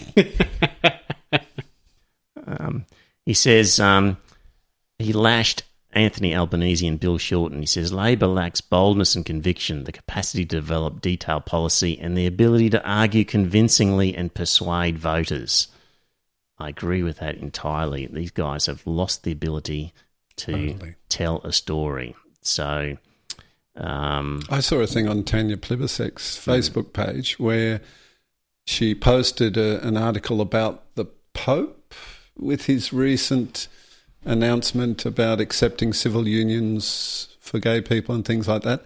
And Tanya Plibersek wrote, I love this Pope. right. And I wrote a, I, I wrote her a little message saying, "Really?" Mm. You know, and I, I won't go into the details of why I disagreed with her, but I said, Mm. "Tanya, the voters of Australia are watching you, Mm. and if you, you know, pro- proclaim f- love for this man who presides over this corrupt, Mm. archaic institution, then." I think the voters uh, expect better judgment from you than that. Mm, yeah. So he says uh, Scott Morrison is essentially a salesman, and at the last election, he was essentially selling a single product short term self interest.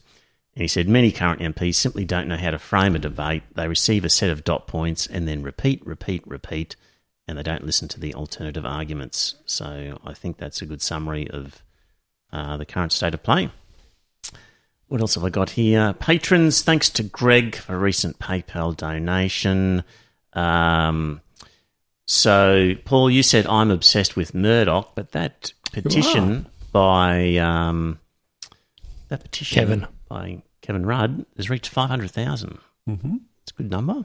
So that's a lot of But people. that doesn't mean you're not obsessed by Yeah, Murdoch. I- well, that's true. So, So, so, look, I said I'm obsessed. I So- admitted so- to it. Oh, but you admitted. so, so are 499,999 other people. I- I'm saying I'm obsessed, but I'm saying with good reason. Okay. So you know, if the fi- if if the house is on fire, and I'm obsessed with getting out quickly, that's with good reason. You know, so obsession Yeah. can be justified if Not sure If- about your if it's- analogy, but yes. I well, if accept if, if the important if the topic is important, I guess. So there we go. I mean, I'm obsessed with this podcast. That's not a bad thing. If, if, no, if, that's a, one of the few good things you're obsessed with. I think. if, if a foreign owner has undue influence in Australian politics, Mm. shouldn't we be concerned?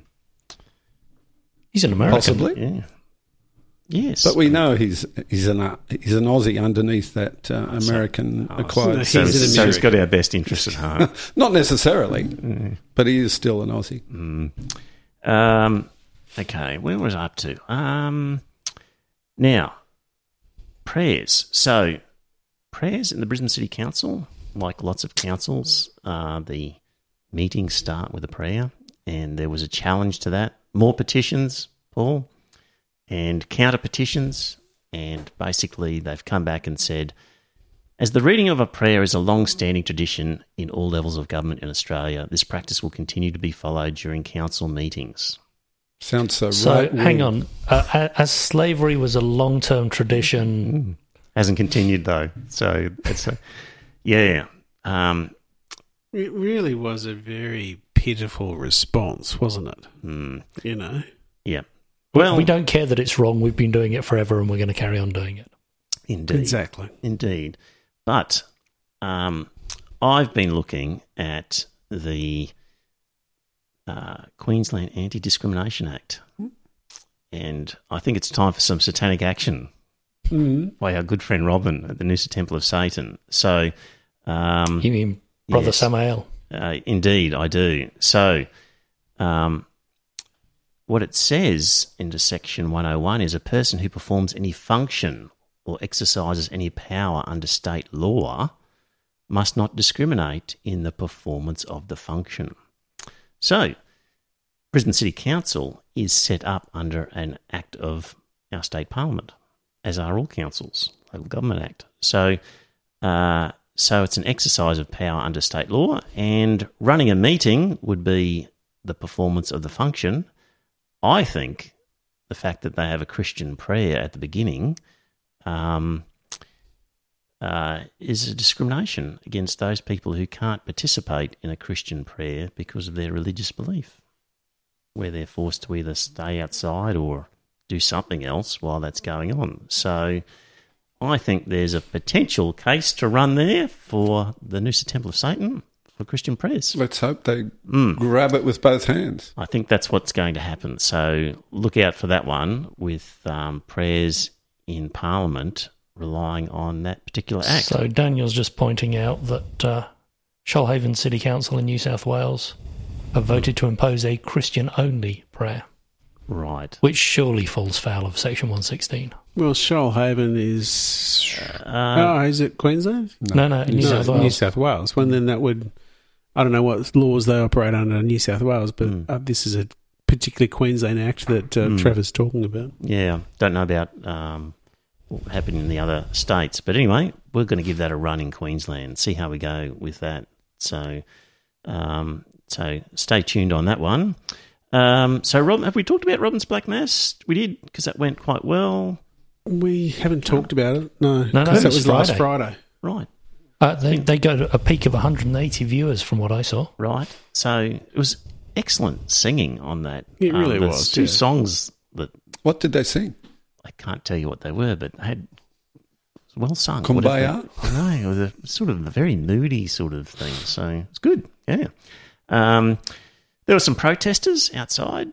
Christian ones. Yeah, yeah, yeah. So a Catholic priest and his and some people with a cross, and they were just praying silently, Splashing And so- holy water around a home. I don't know about that. They might have been. Yeah, they so- apparently had crossed the border illegally. They come up from New South Wales, apparently.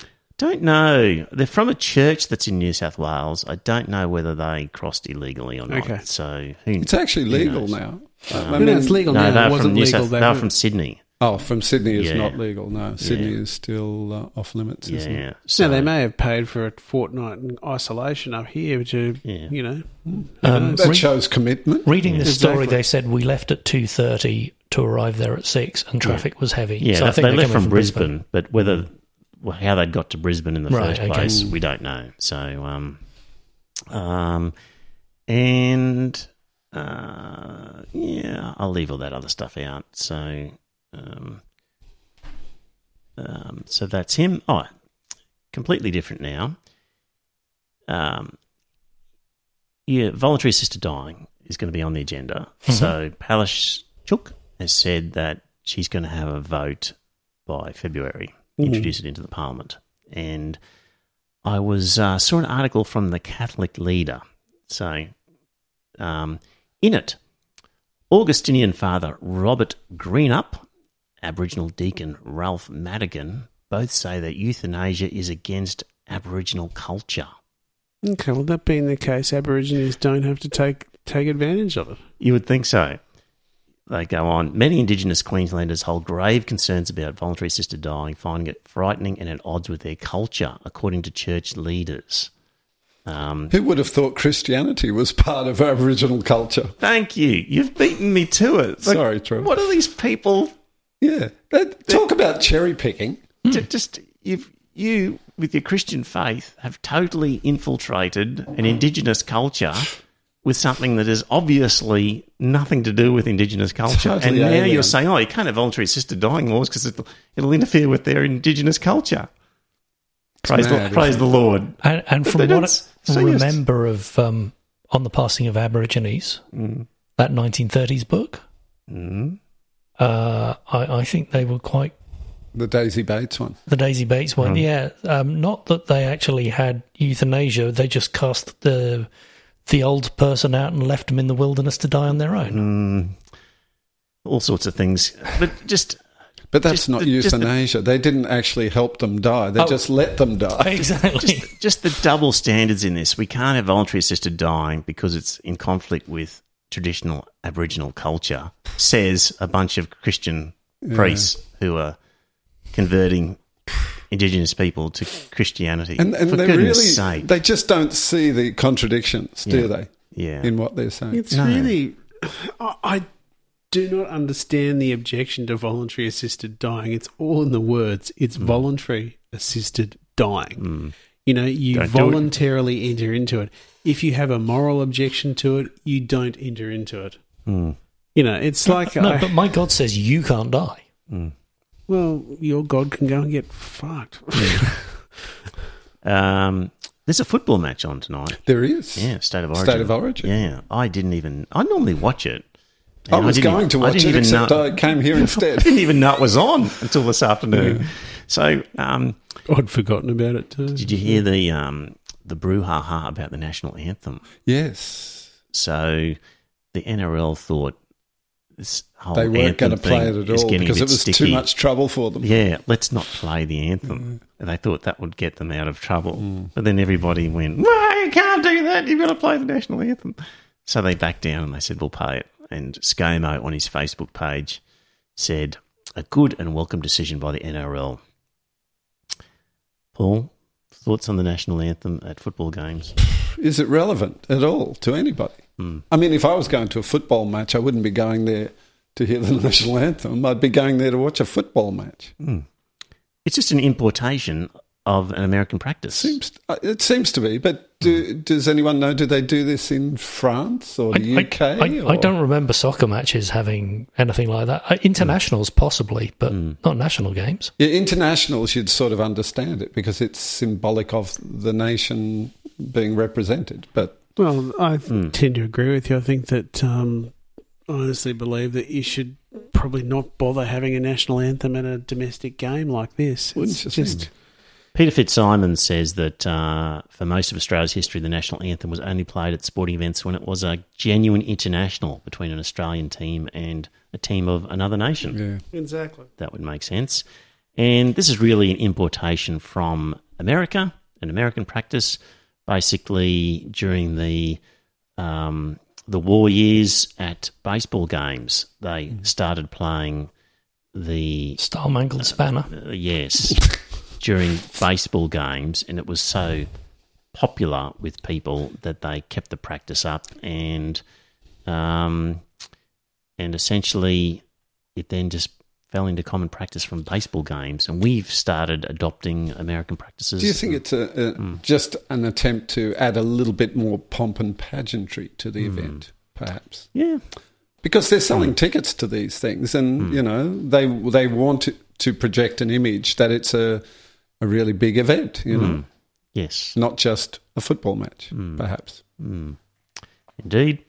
And just finally, uh, let's just talk about COVID 19 and the government response and uh, state government's response.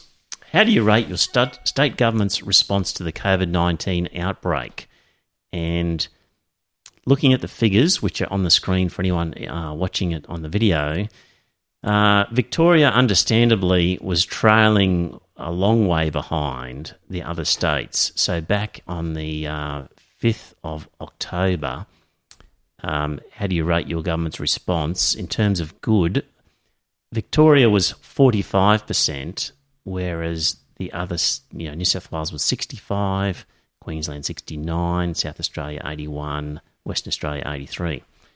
And now, on the 2nd of November, Victoria has jumped uh, a full 10 percentage points up to 55%, and the others more or less remaining steady. So Victoria was 47, 50, 47, 45, and now has jumped up to 55. So mm, it looks like people are happy at the end of the day in Victoria with how it's panned out. Mm. So, now you can start talking yeah. about stupid people, Scott. Right.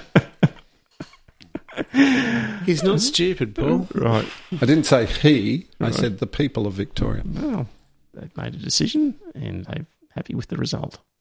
So, um, federal ICAC as well was just part of this essential report, and uh, so an ICAC looks into corruption in our politicians and public servants, and total support for ICAC is 81%. Those yeah. opposed, 6%. It's clearly a popular move. Absolutely, it is. And I don't understand why the hell, how the hell they can say that, well, I want all our public servants totally focused on the pandemic. You know, the pandemic has been run by the state governments. It's got nothing to do with the feds. Is that what he's saying? Can't do an ICAC because we're too busy looking at exactly. at All right. Okay. Yep. Mm. Okay. And interesting, they broke up that percentage according to voter intention. And I thought to myself, I just thought, call me crazy, but I thought that the conservative voters would be the ones least likely to support ICAC. And dear listener, turns out they're the ones most likely. So coalition voters 88% in favour of ICAC. So that's interesting. And Green's only 77. Yeah. What's going on there? yeah, the great moralisers. Yeah. And, and often when you hear them talking, they, they mm. seem to support it, don't they? But mm. Green's voters, not so much. Mm. Or not as much. Hmm. Uh, maybe they're more idealistic, whereas the LNP supporters think they're going to discover Labour and Greens hypocrisy. Maybe. Mm. Paul, you were given some homework to find ALP policies mm-hmm. about uh, how woke they are. Yep. And and uh, I started doing my homework, so yeah. I went to the ALP's uh, website, mm. and guess what? Mm. The last policy update was 2018. Mm. They haven't managed to update it since then, mm. since the last election. Yeah. And uh, so I thought, well, gee, that's a bit crook. I I sent you a couple of things, didn't I? You did. Yeah. Yeah. So, but I couldn't find anything beyond that. Yeah. at least I haven't so. So far. in their policy statement, which looked like it was like 360 page long policy statement. Oh, I didn't count the pages. Yeah. so, and obviously they had Indigenous matters, which we've agreed it was a sort of a wokeness factor that I'll agree with you in terms of the okay. Labor Labor Party. And then, really, what you found then was where they had supported a petition about, which was just against racism mm. and a petition that was in favour of the SBS. Mm. And that was about it. That was about it. So Not far. much, really. Yeah.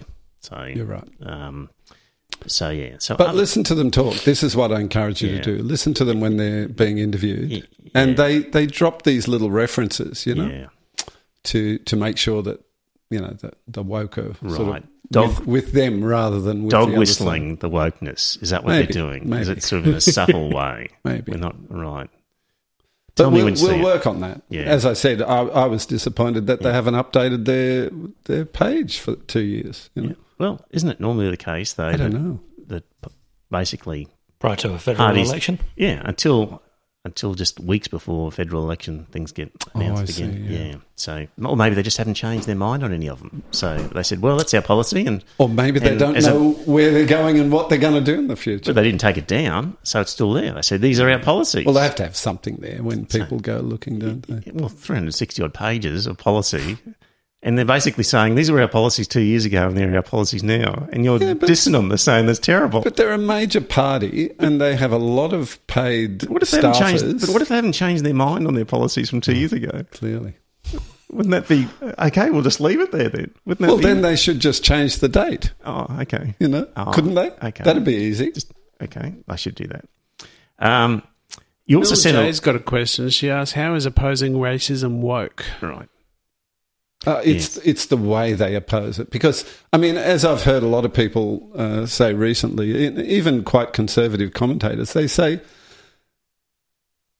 "Who's racist?" I mean, being racist is totally uh, socially unacceptable in, for just about everybody in a country like you know Australia, the United Kingdom, the United States. How many racists do you know? You know. Right. It goes without saying that most people are against racism, but to actually have a policy, an anti racism policy, That's the part that appeals to the woke, you know.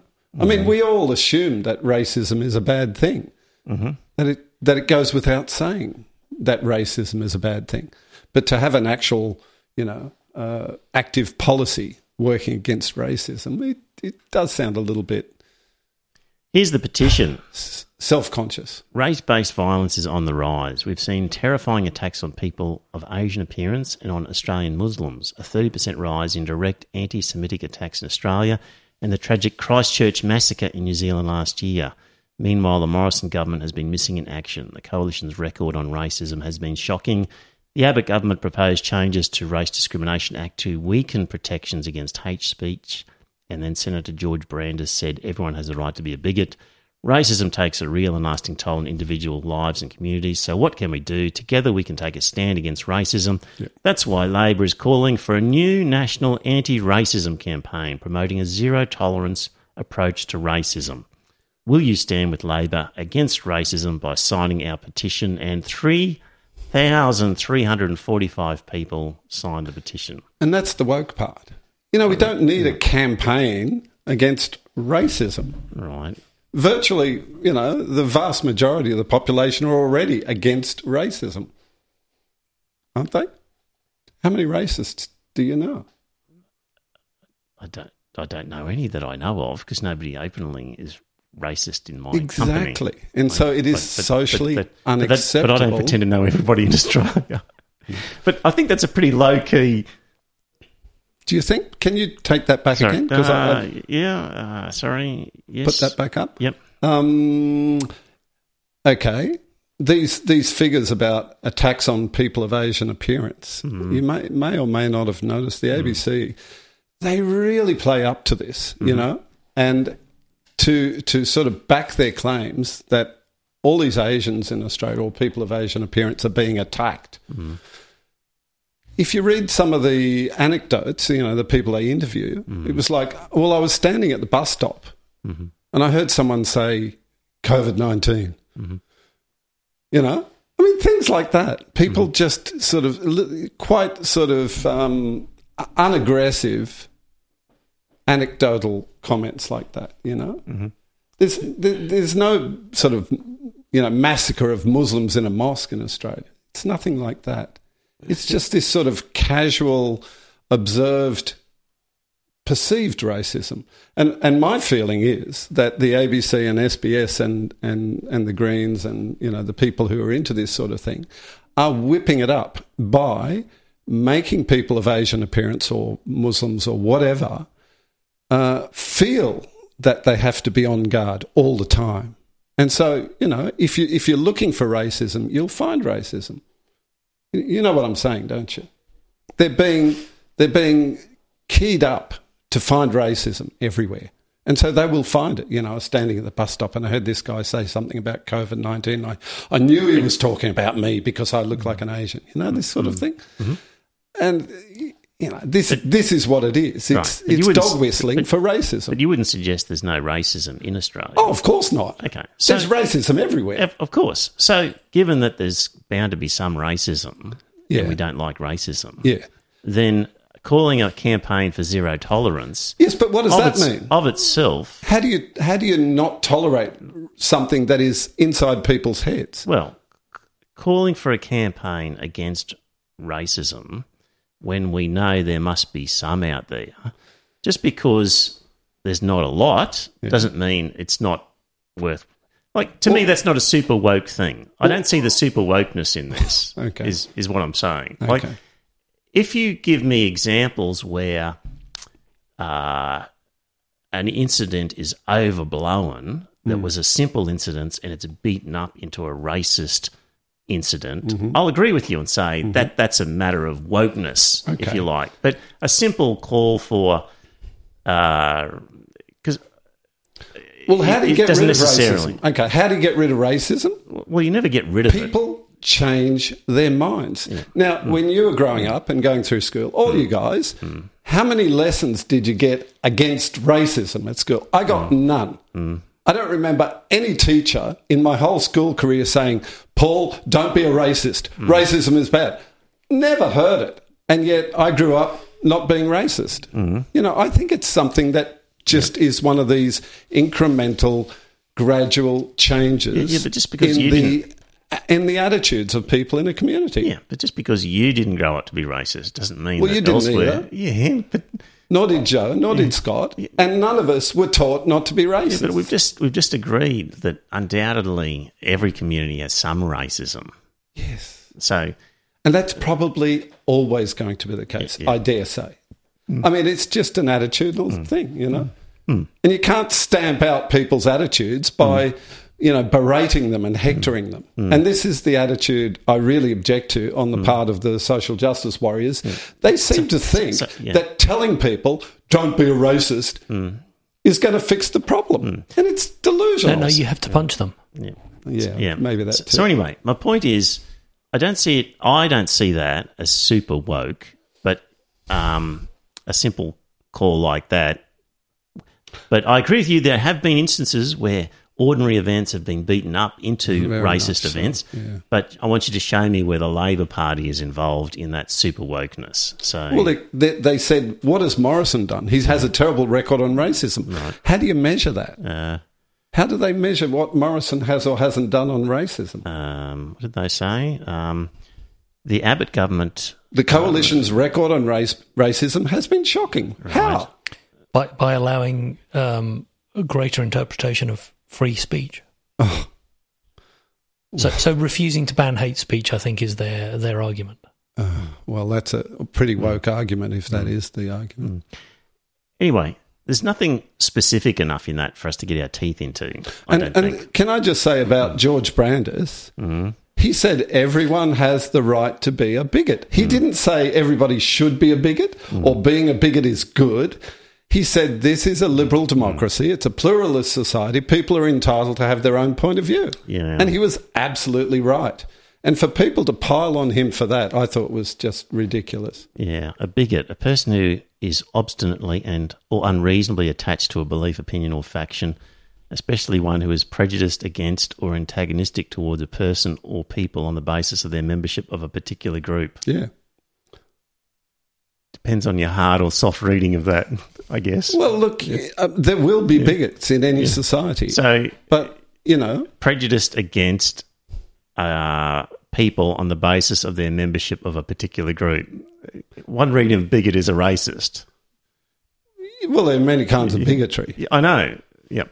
But but Brandis was correct. Mm. He was just saying this is a pluralist society. Mm. People are entitled to have a point of view mm. of their own regardless of whether you like it or, or don't like it. That's mm. all he was saying. He That's was true. not saying people should be bigots, mm. bigots are good, or anything positive about bigotry. Mm. And, you know, they really, uh, you know, piled on him for that, didn't they? And unfairly, I think. And I'm not a fan of Brandis, for goodness sake. Yeah, point taken.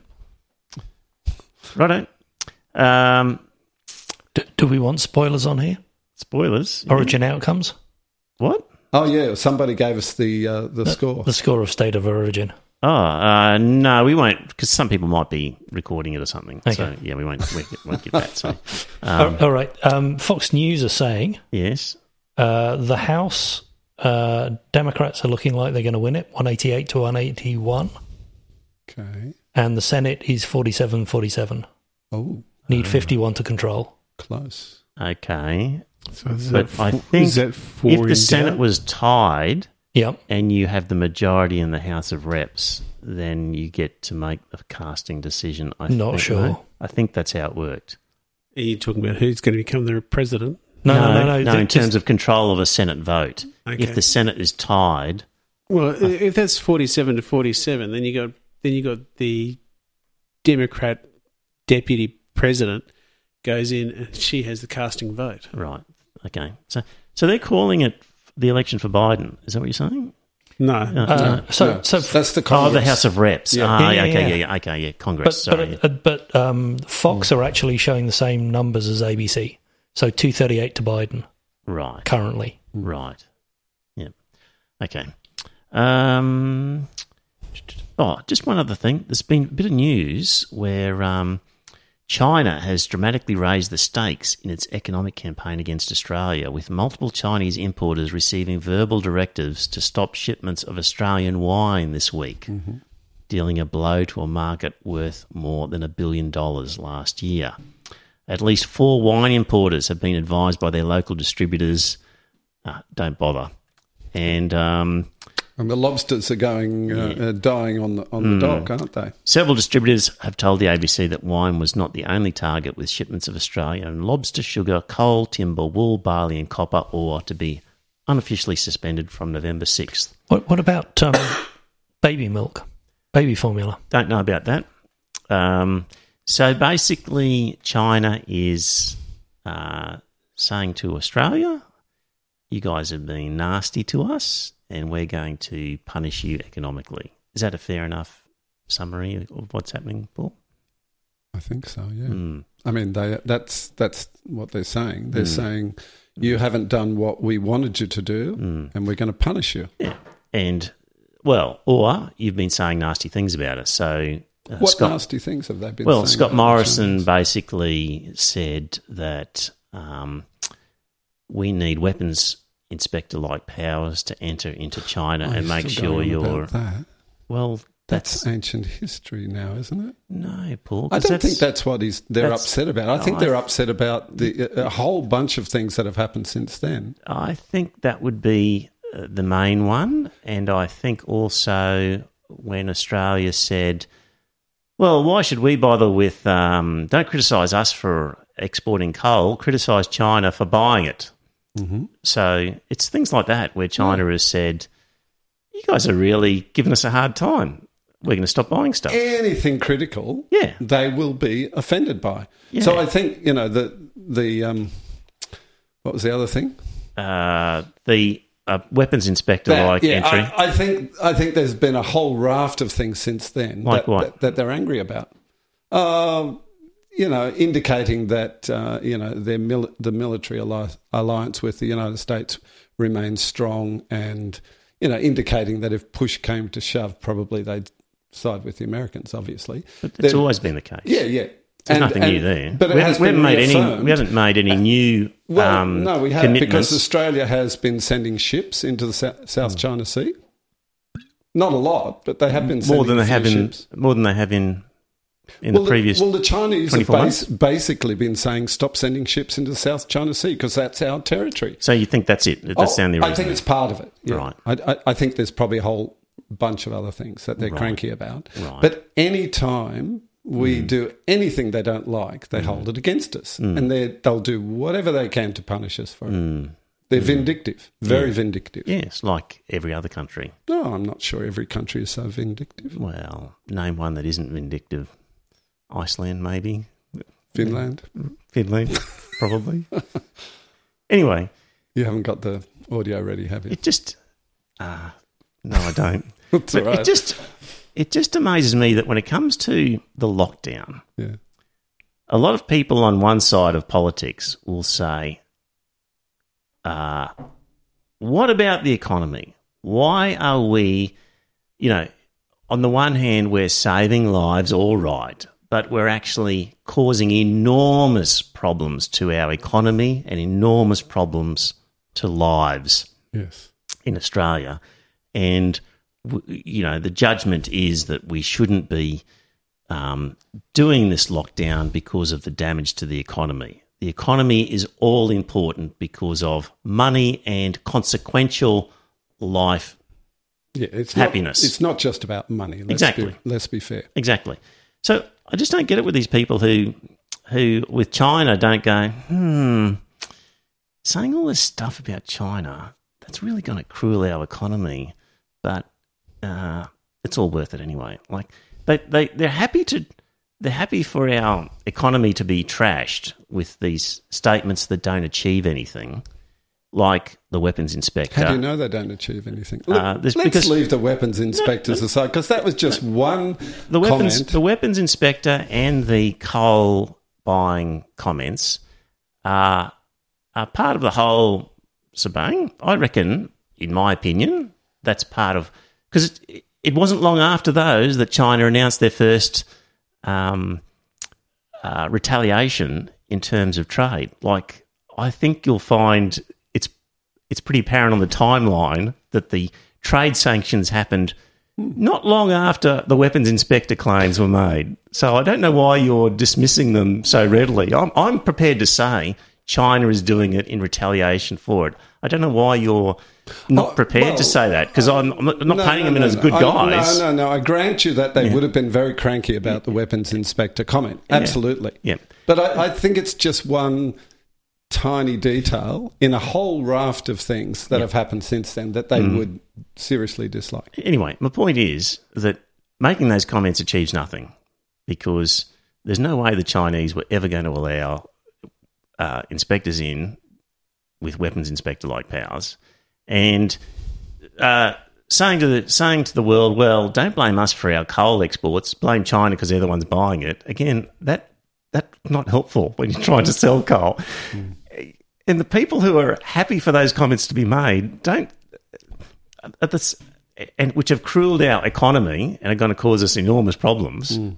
Um, the same people are like, oh well, you know, the economy is all important when it comes to shutdown. I just don't get it with people who are prepared to um, wear anything when it comes to China in terms of what will happen to our economy. Don't really um, uh, just brush off the damage to our economy but um, when it comes to COVID, they're not prepared to brush off. I, I just I see it as an inconsistency. Really? Mm. You don't see any inconsistency. I don't, because it's a completely mm. separate issue. The mm. the, sh- the, lockdown for the COVID was one strategy mm. among probably a number of possible mm. strategies, and people are upset because the governments chose lockdown, which caused enormous harm, collateral harm. Um, but on the China issue, I think people see China as a mm. kind of looming threat, and they want our government to make it clear mm. uh, what we stand for, our values. See, I, I, see this as a sort of virtue signalling from from Morrison on these things. Yeah, because virtue signalling in that he was moralising, but without putting his skin in the game, really, without without without actually achieving a change. So just making statements that weren't ever going to weren't ever going to achieve anything.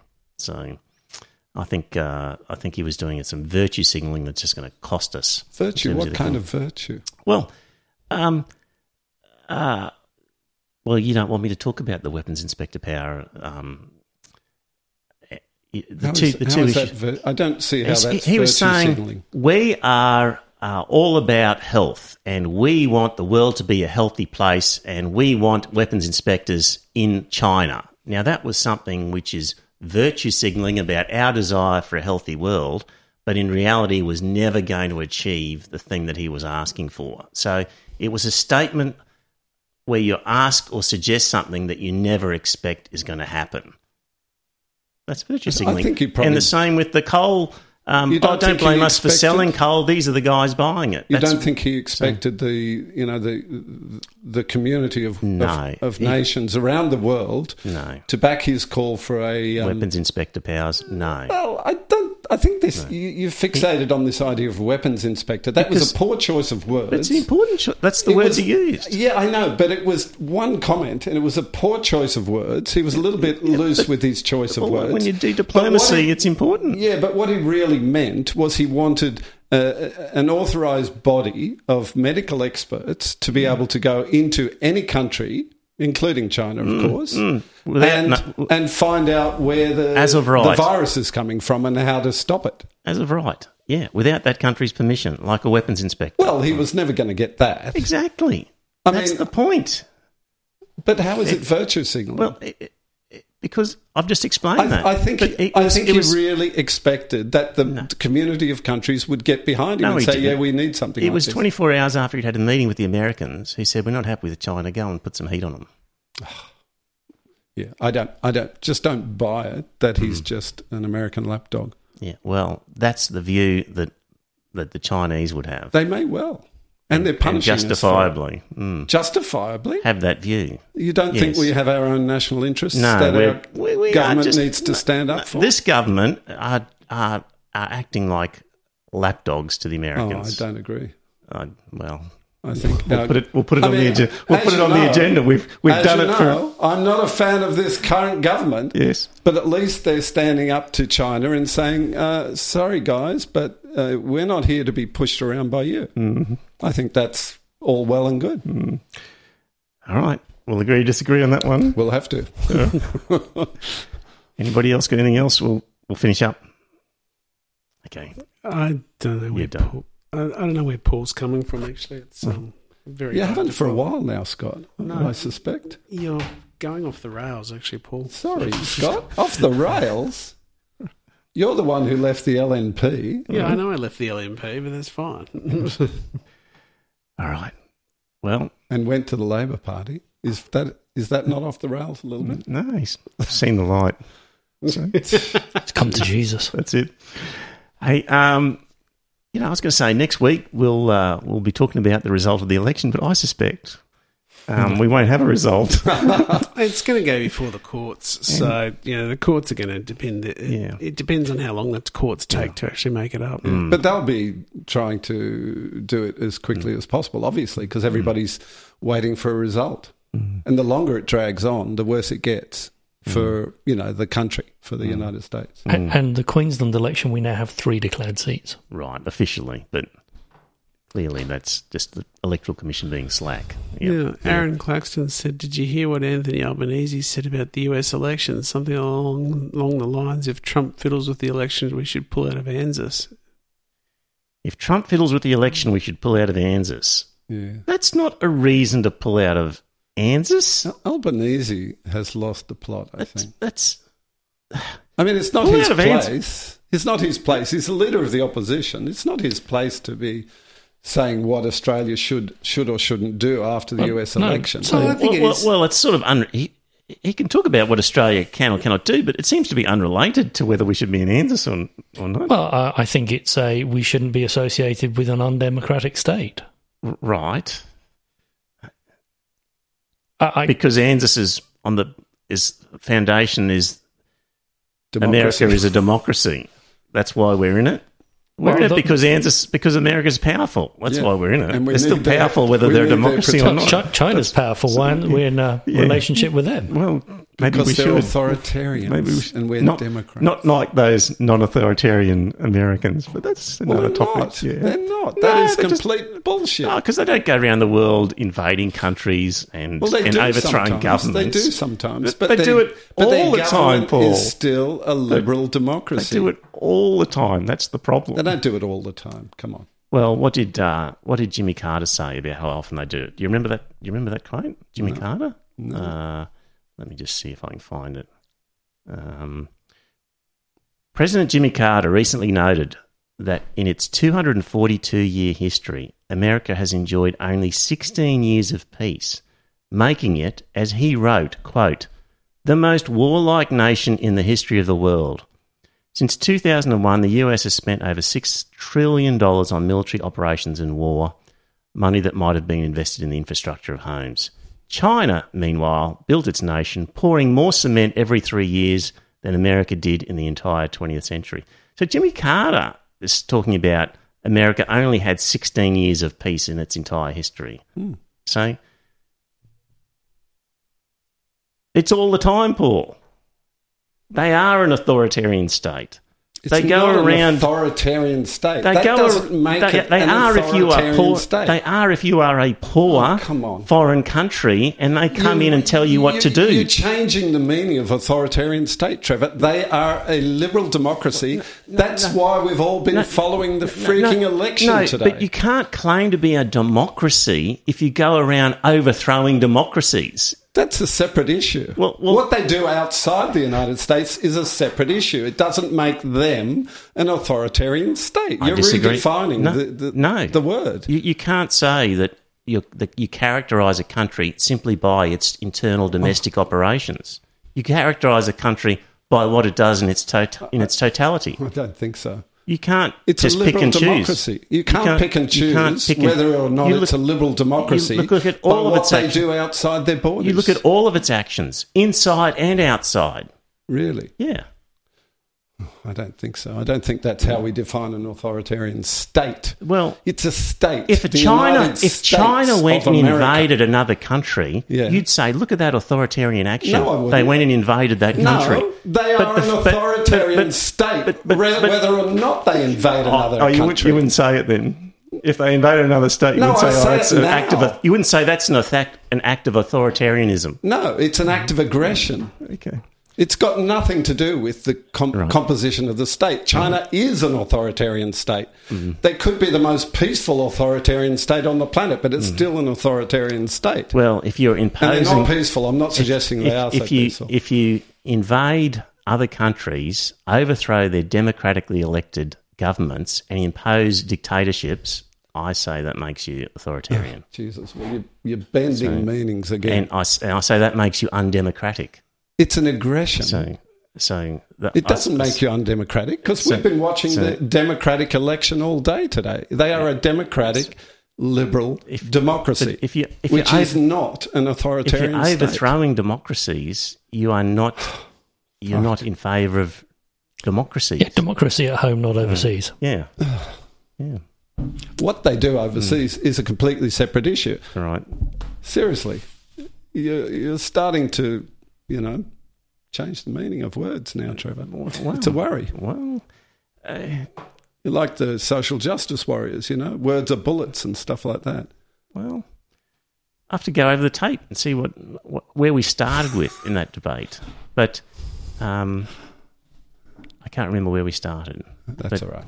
For another day, perhaps. All right. All right. We'll be back next week. Thank you very much for tuning in. Bye now. See you, everyone. Good night, all. See you all. Oh, hello there. I'm left wing. You can probably tell from the cultural Marxism coming out of my face. But let's not waste too much time pointing out that these pantomime villains are bad. The more interesting question is who is to blame for making neo Nazis look like the new rock and roll punk? And the answer is unfortunately partly us. Don't get me wrong, I love left wing values and hope that one day they'll win out across the globe. It's just that on that day, I don't want any actual left wing people to be alive to see it happen. Why? Because we're fucking useless. I mean, first of all, Brexit. What the fuck happened there? Well, uh, the left employed a cunning two prong uh, strategy by one, uh, calling every Leave voter racist, and two, uh, failing to put forward a positive case uh, for Remain. Right. Weird how not engaging 17 million Brits and slagging them off instead didn't win them over. But at least yelling RACIST online made us feel good about ourselves and had no bad, long lasting side effects. The UK has voted to leave the European Union. Ah, shit. Well, don't worry. After Brexit, we learnt our lesson. And then the US election came along, we thought, nah, actually, let's just do that again. You could put half of Trump supporters into what I call the basket of deplorables. Not surprisingly, the left's campaign of vote for us, you pieces of shit, didn't pan out so well. Ah, I don't know what I said. Ah. But don't worry, it's not just the big battles. The left are totally useless on a small scale as well. This is largely thanks to the foul brick of nightmares we all have sewn into our hands, which means we're also bleeding woke all the time, that we find something new to be offended by every few seconds. To find out more about why this new outraged left is losing ground, I sat down with moral philosopher and future doxing victim, Dr. Tim Dean. It's the case these days that a lot of people on the left see any kind of criticism of their methods uh, as a criticism of their goals. And that makes the kind of discourse and the dialogue that we're having um, really uh, aggressive and quite corrosive as well. So, why didn't calling Trump supporters racist and sexist help the Democrats win the election? I think that if you call a bunch of people sexist or racist, but they don't believe that they are sexist or racist, um, all it's going to do is get them to rally around their own tribe and gather together and fight back. And that's exactly what we saw. I mean, how would you feel if I said you're entrenched in white privilege? I was going to raise that, actually, because we are two, two white men. Traditionally, the left were in favour of things like, you know, world peace, equality for all, lots of lovely things.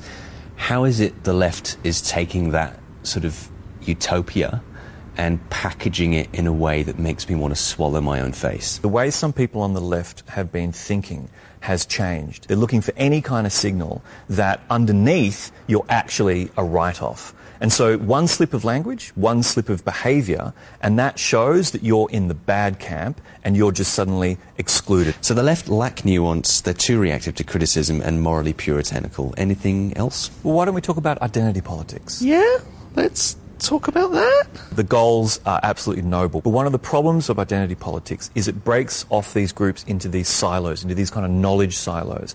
And it stifles the possibility of engagement between those kinds of silos. So, Tim, I want the left to win. You've got a beard. You obviously want the left to win as well. What can we do to stop losing the big battles and start generating some genuine systemic change? We've got to move beyond words. We've got to get practical. We can join a political party. Even better, start a new political political party. Basically, just stop being some outraged virtue signalling prats. Well, dear listener, did you enjoy that episode of the podcast? If you did, I've got a favour to ask. Uh, first up, tell some friends. Let them know about the podcast. You'll be discussing something at some time, and you might be repeating something I've said. And when you're talking to your friends, say, hey, I heard this on this podcast, and it's worth listening to and maybe pick an episode that you think's a good one and direct them to it. Like grab their phone and go to their podcast app and search for Iron Fist Velvet Glove and subscribe on their behalf on their phone and uh, and just put the word out. The other thing is you could become a patron and support the show.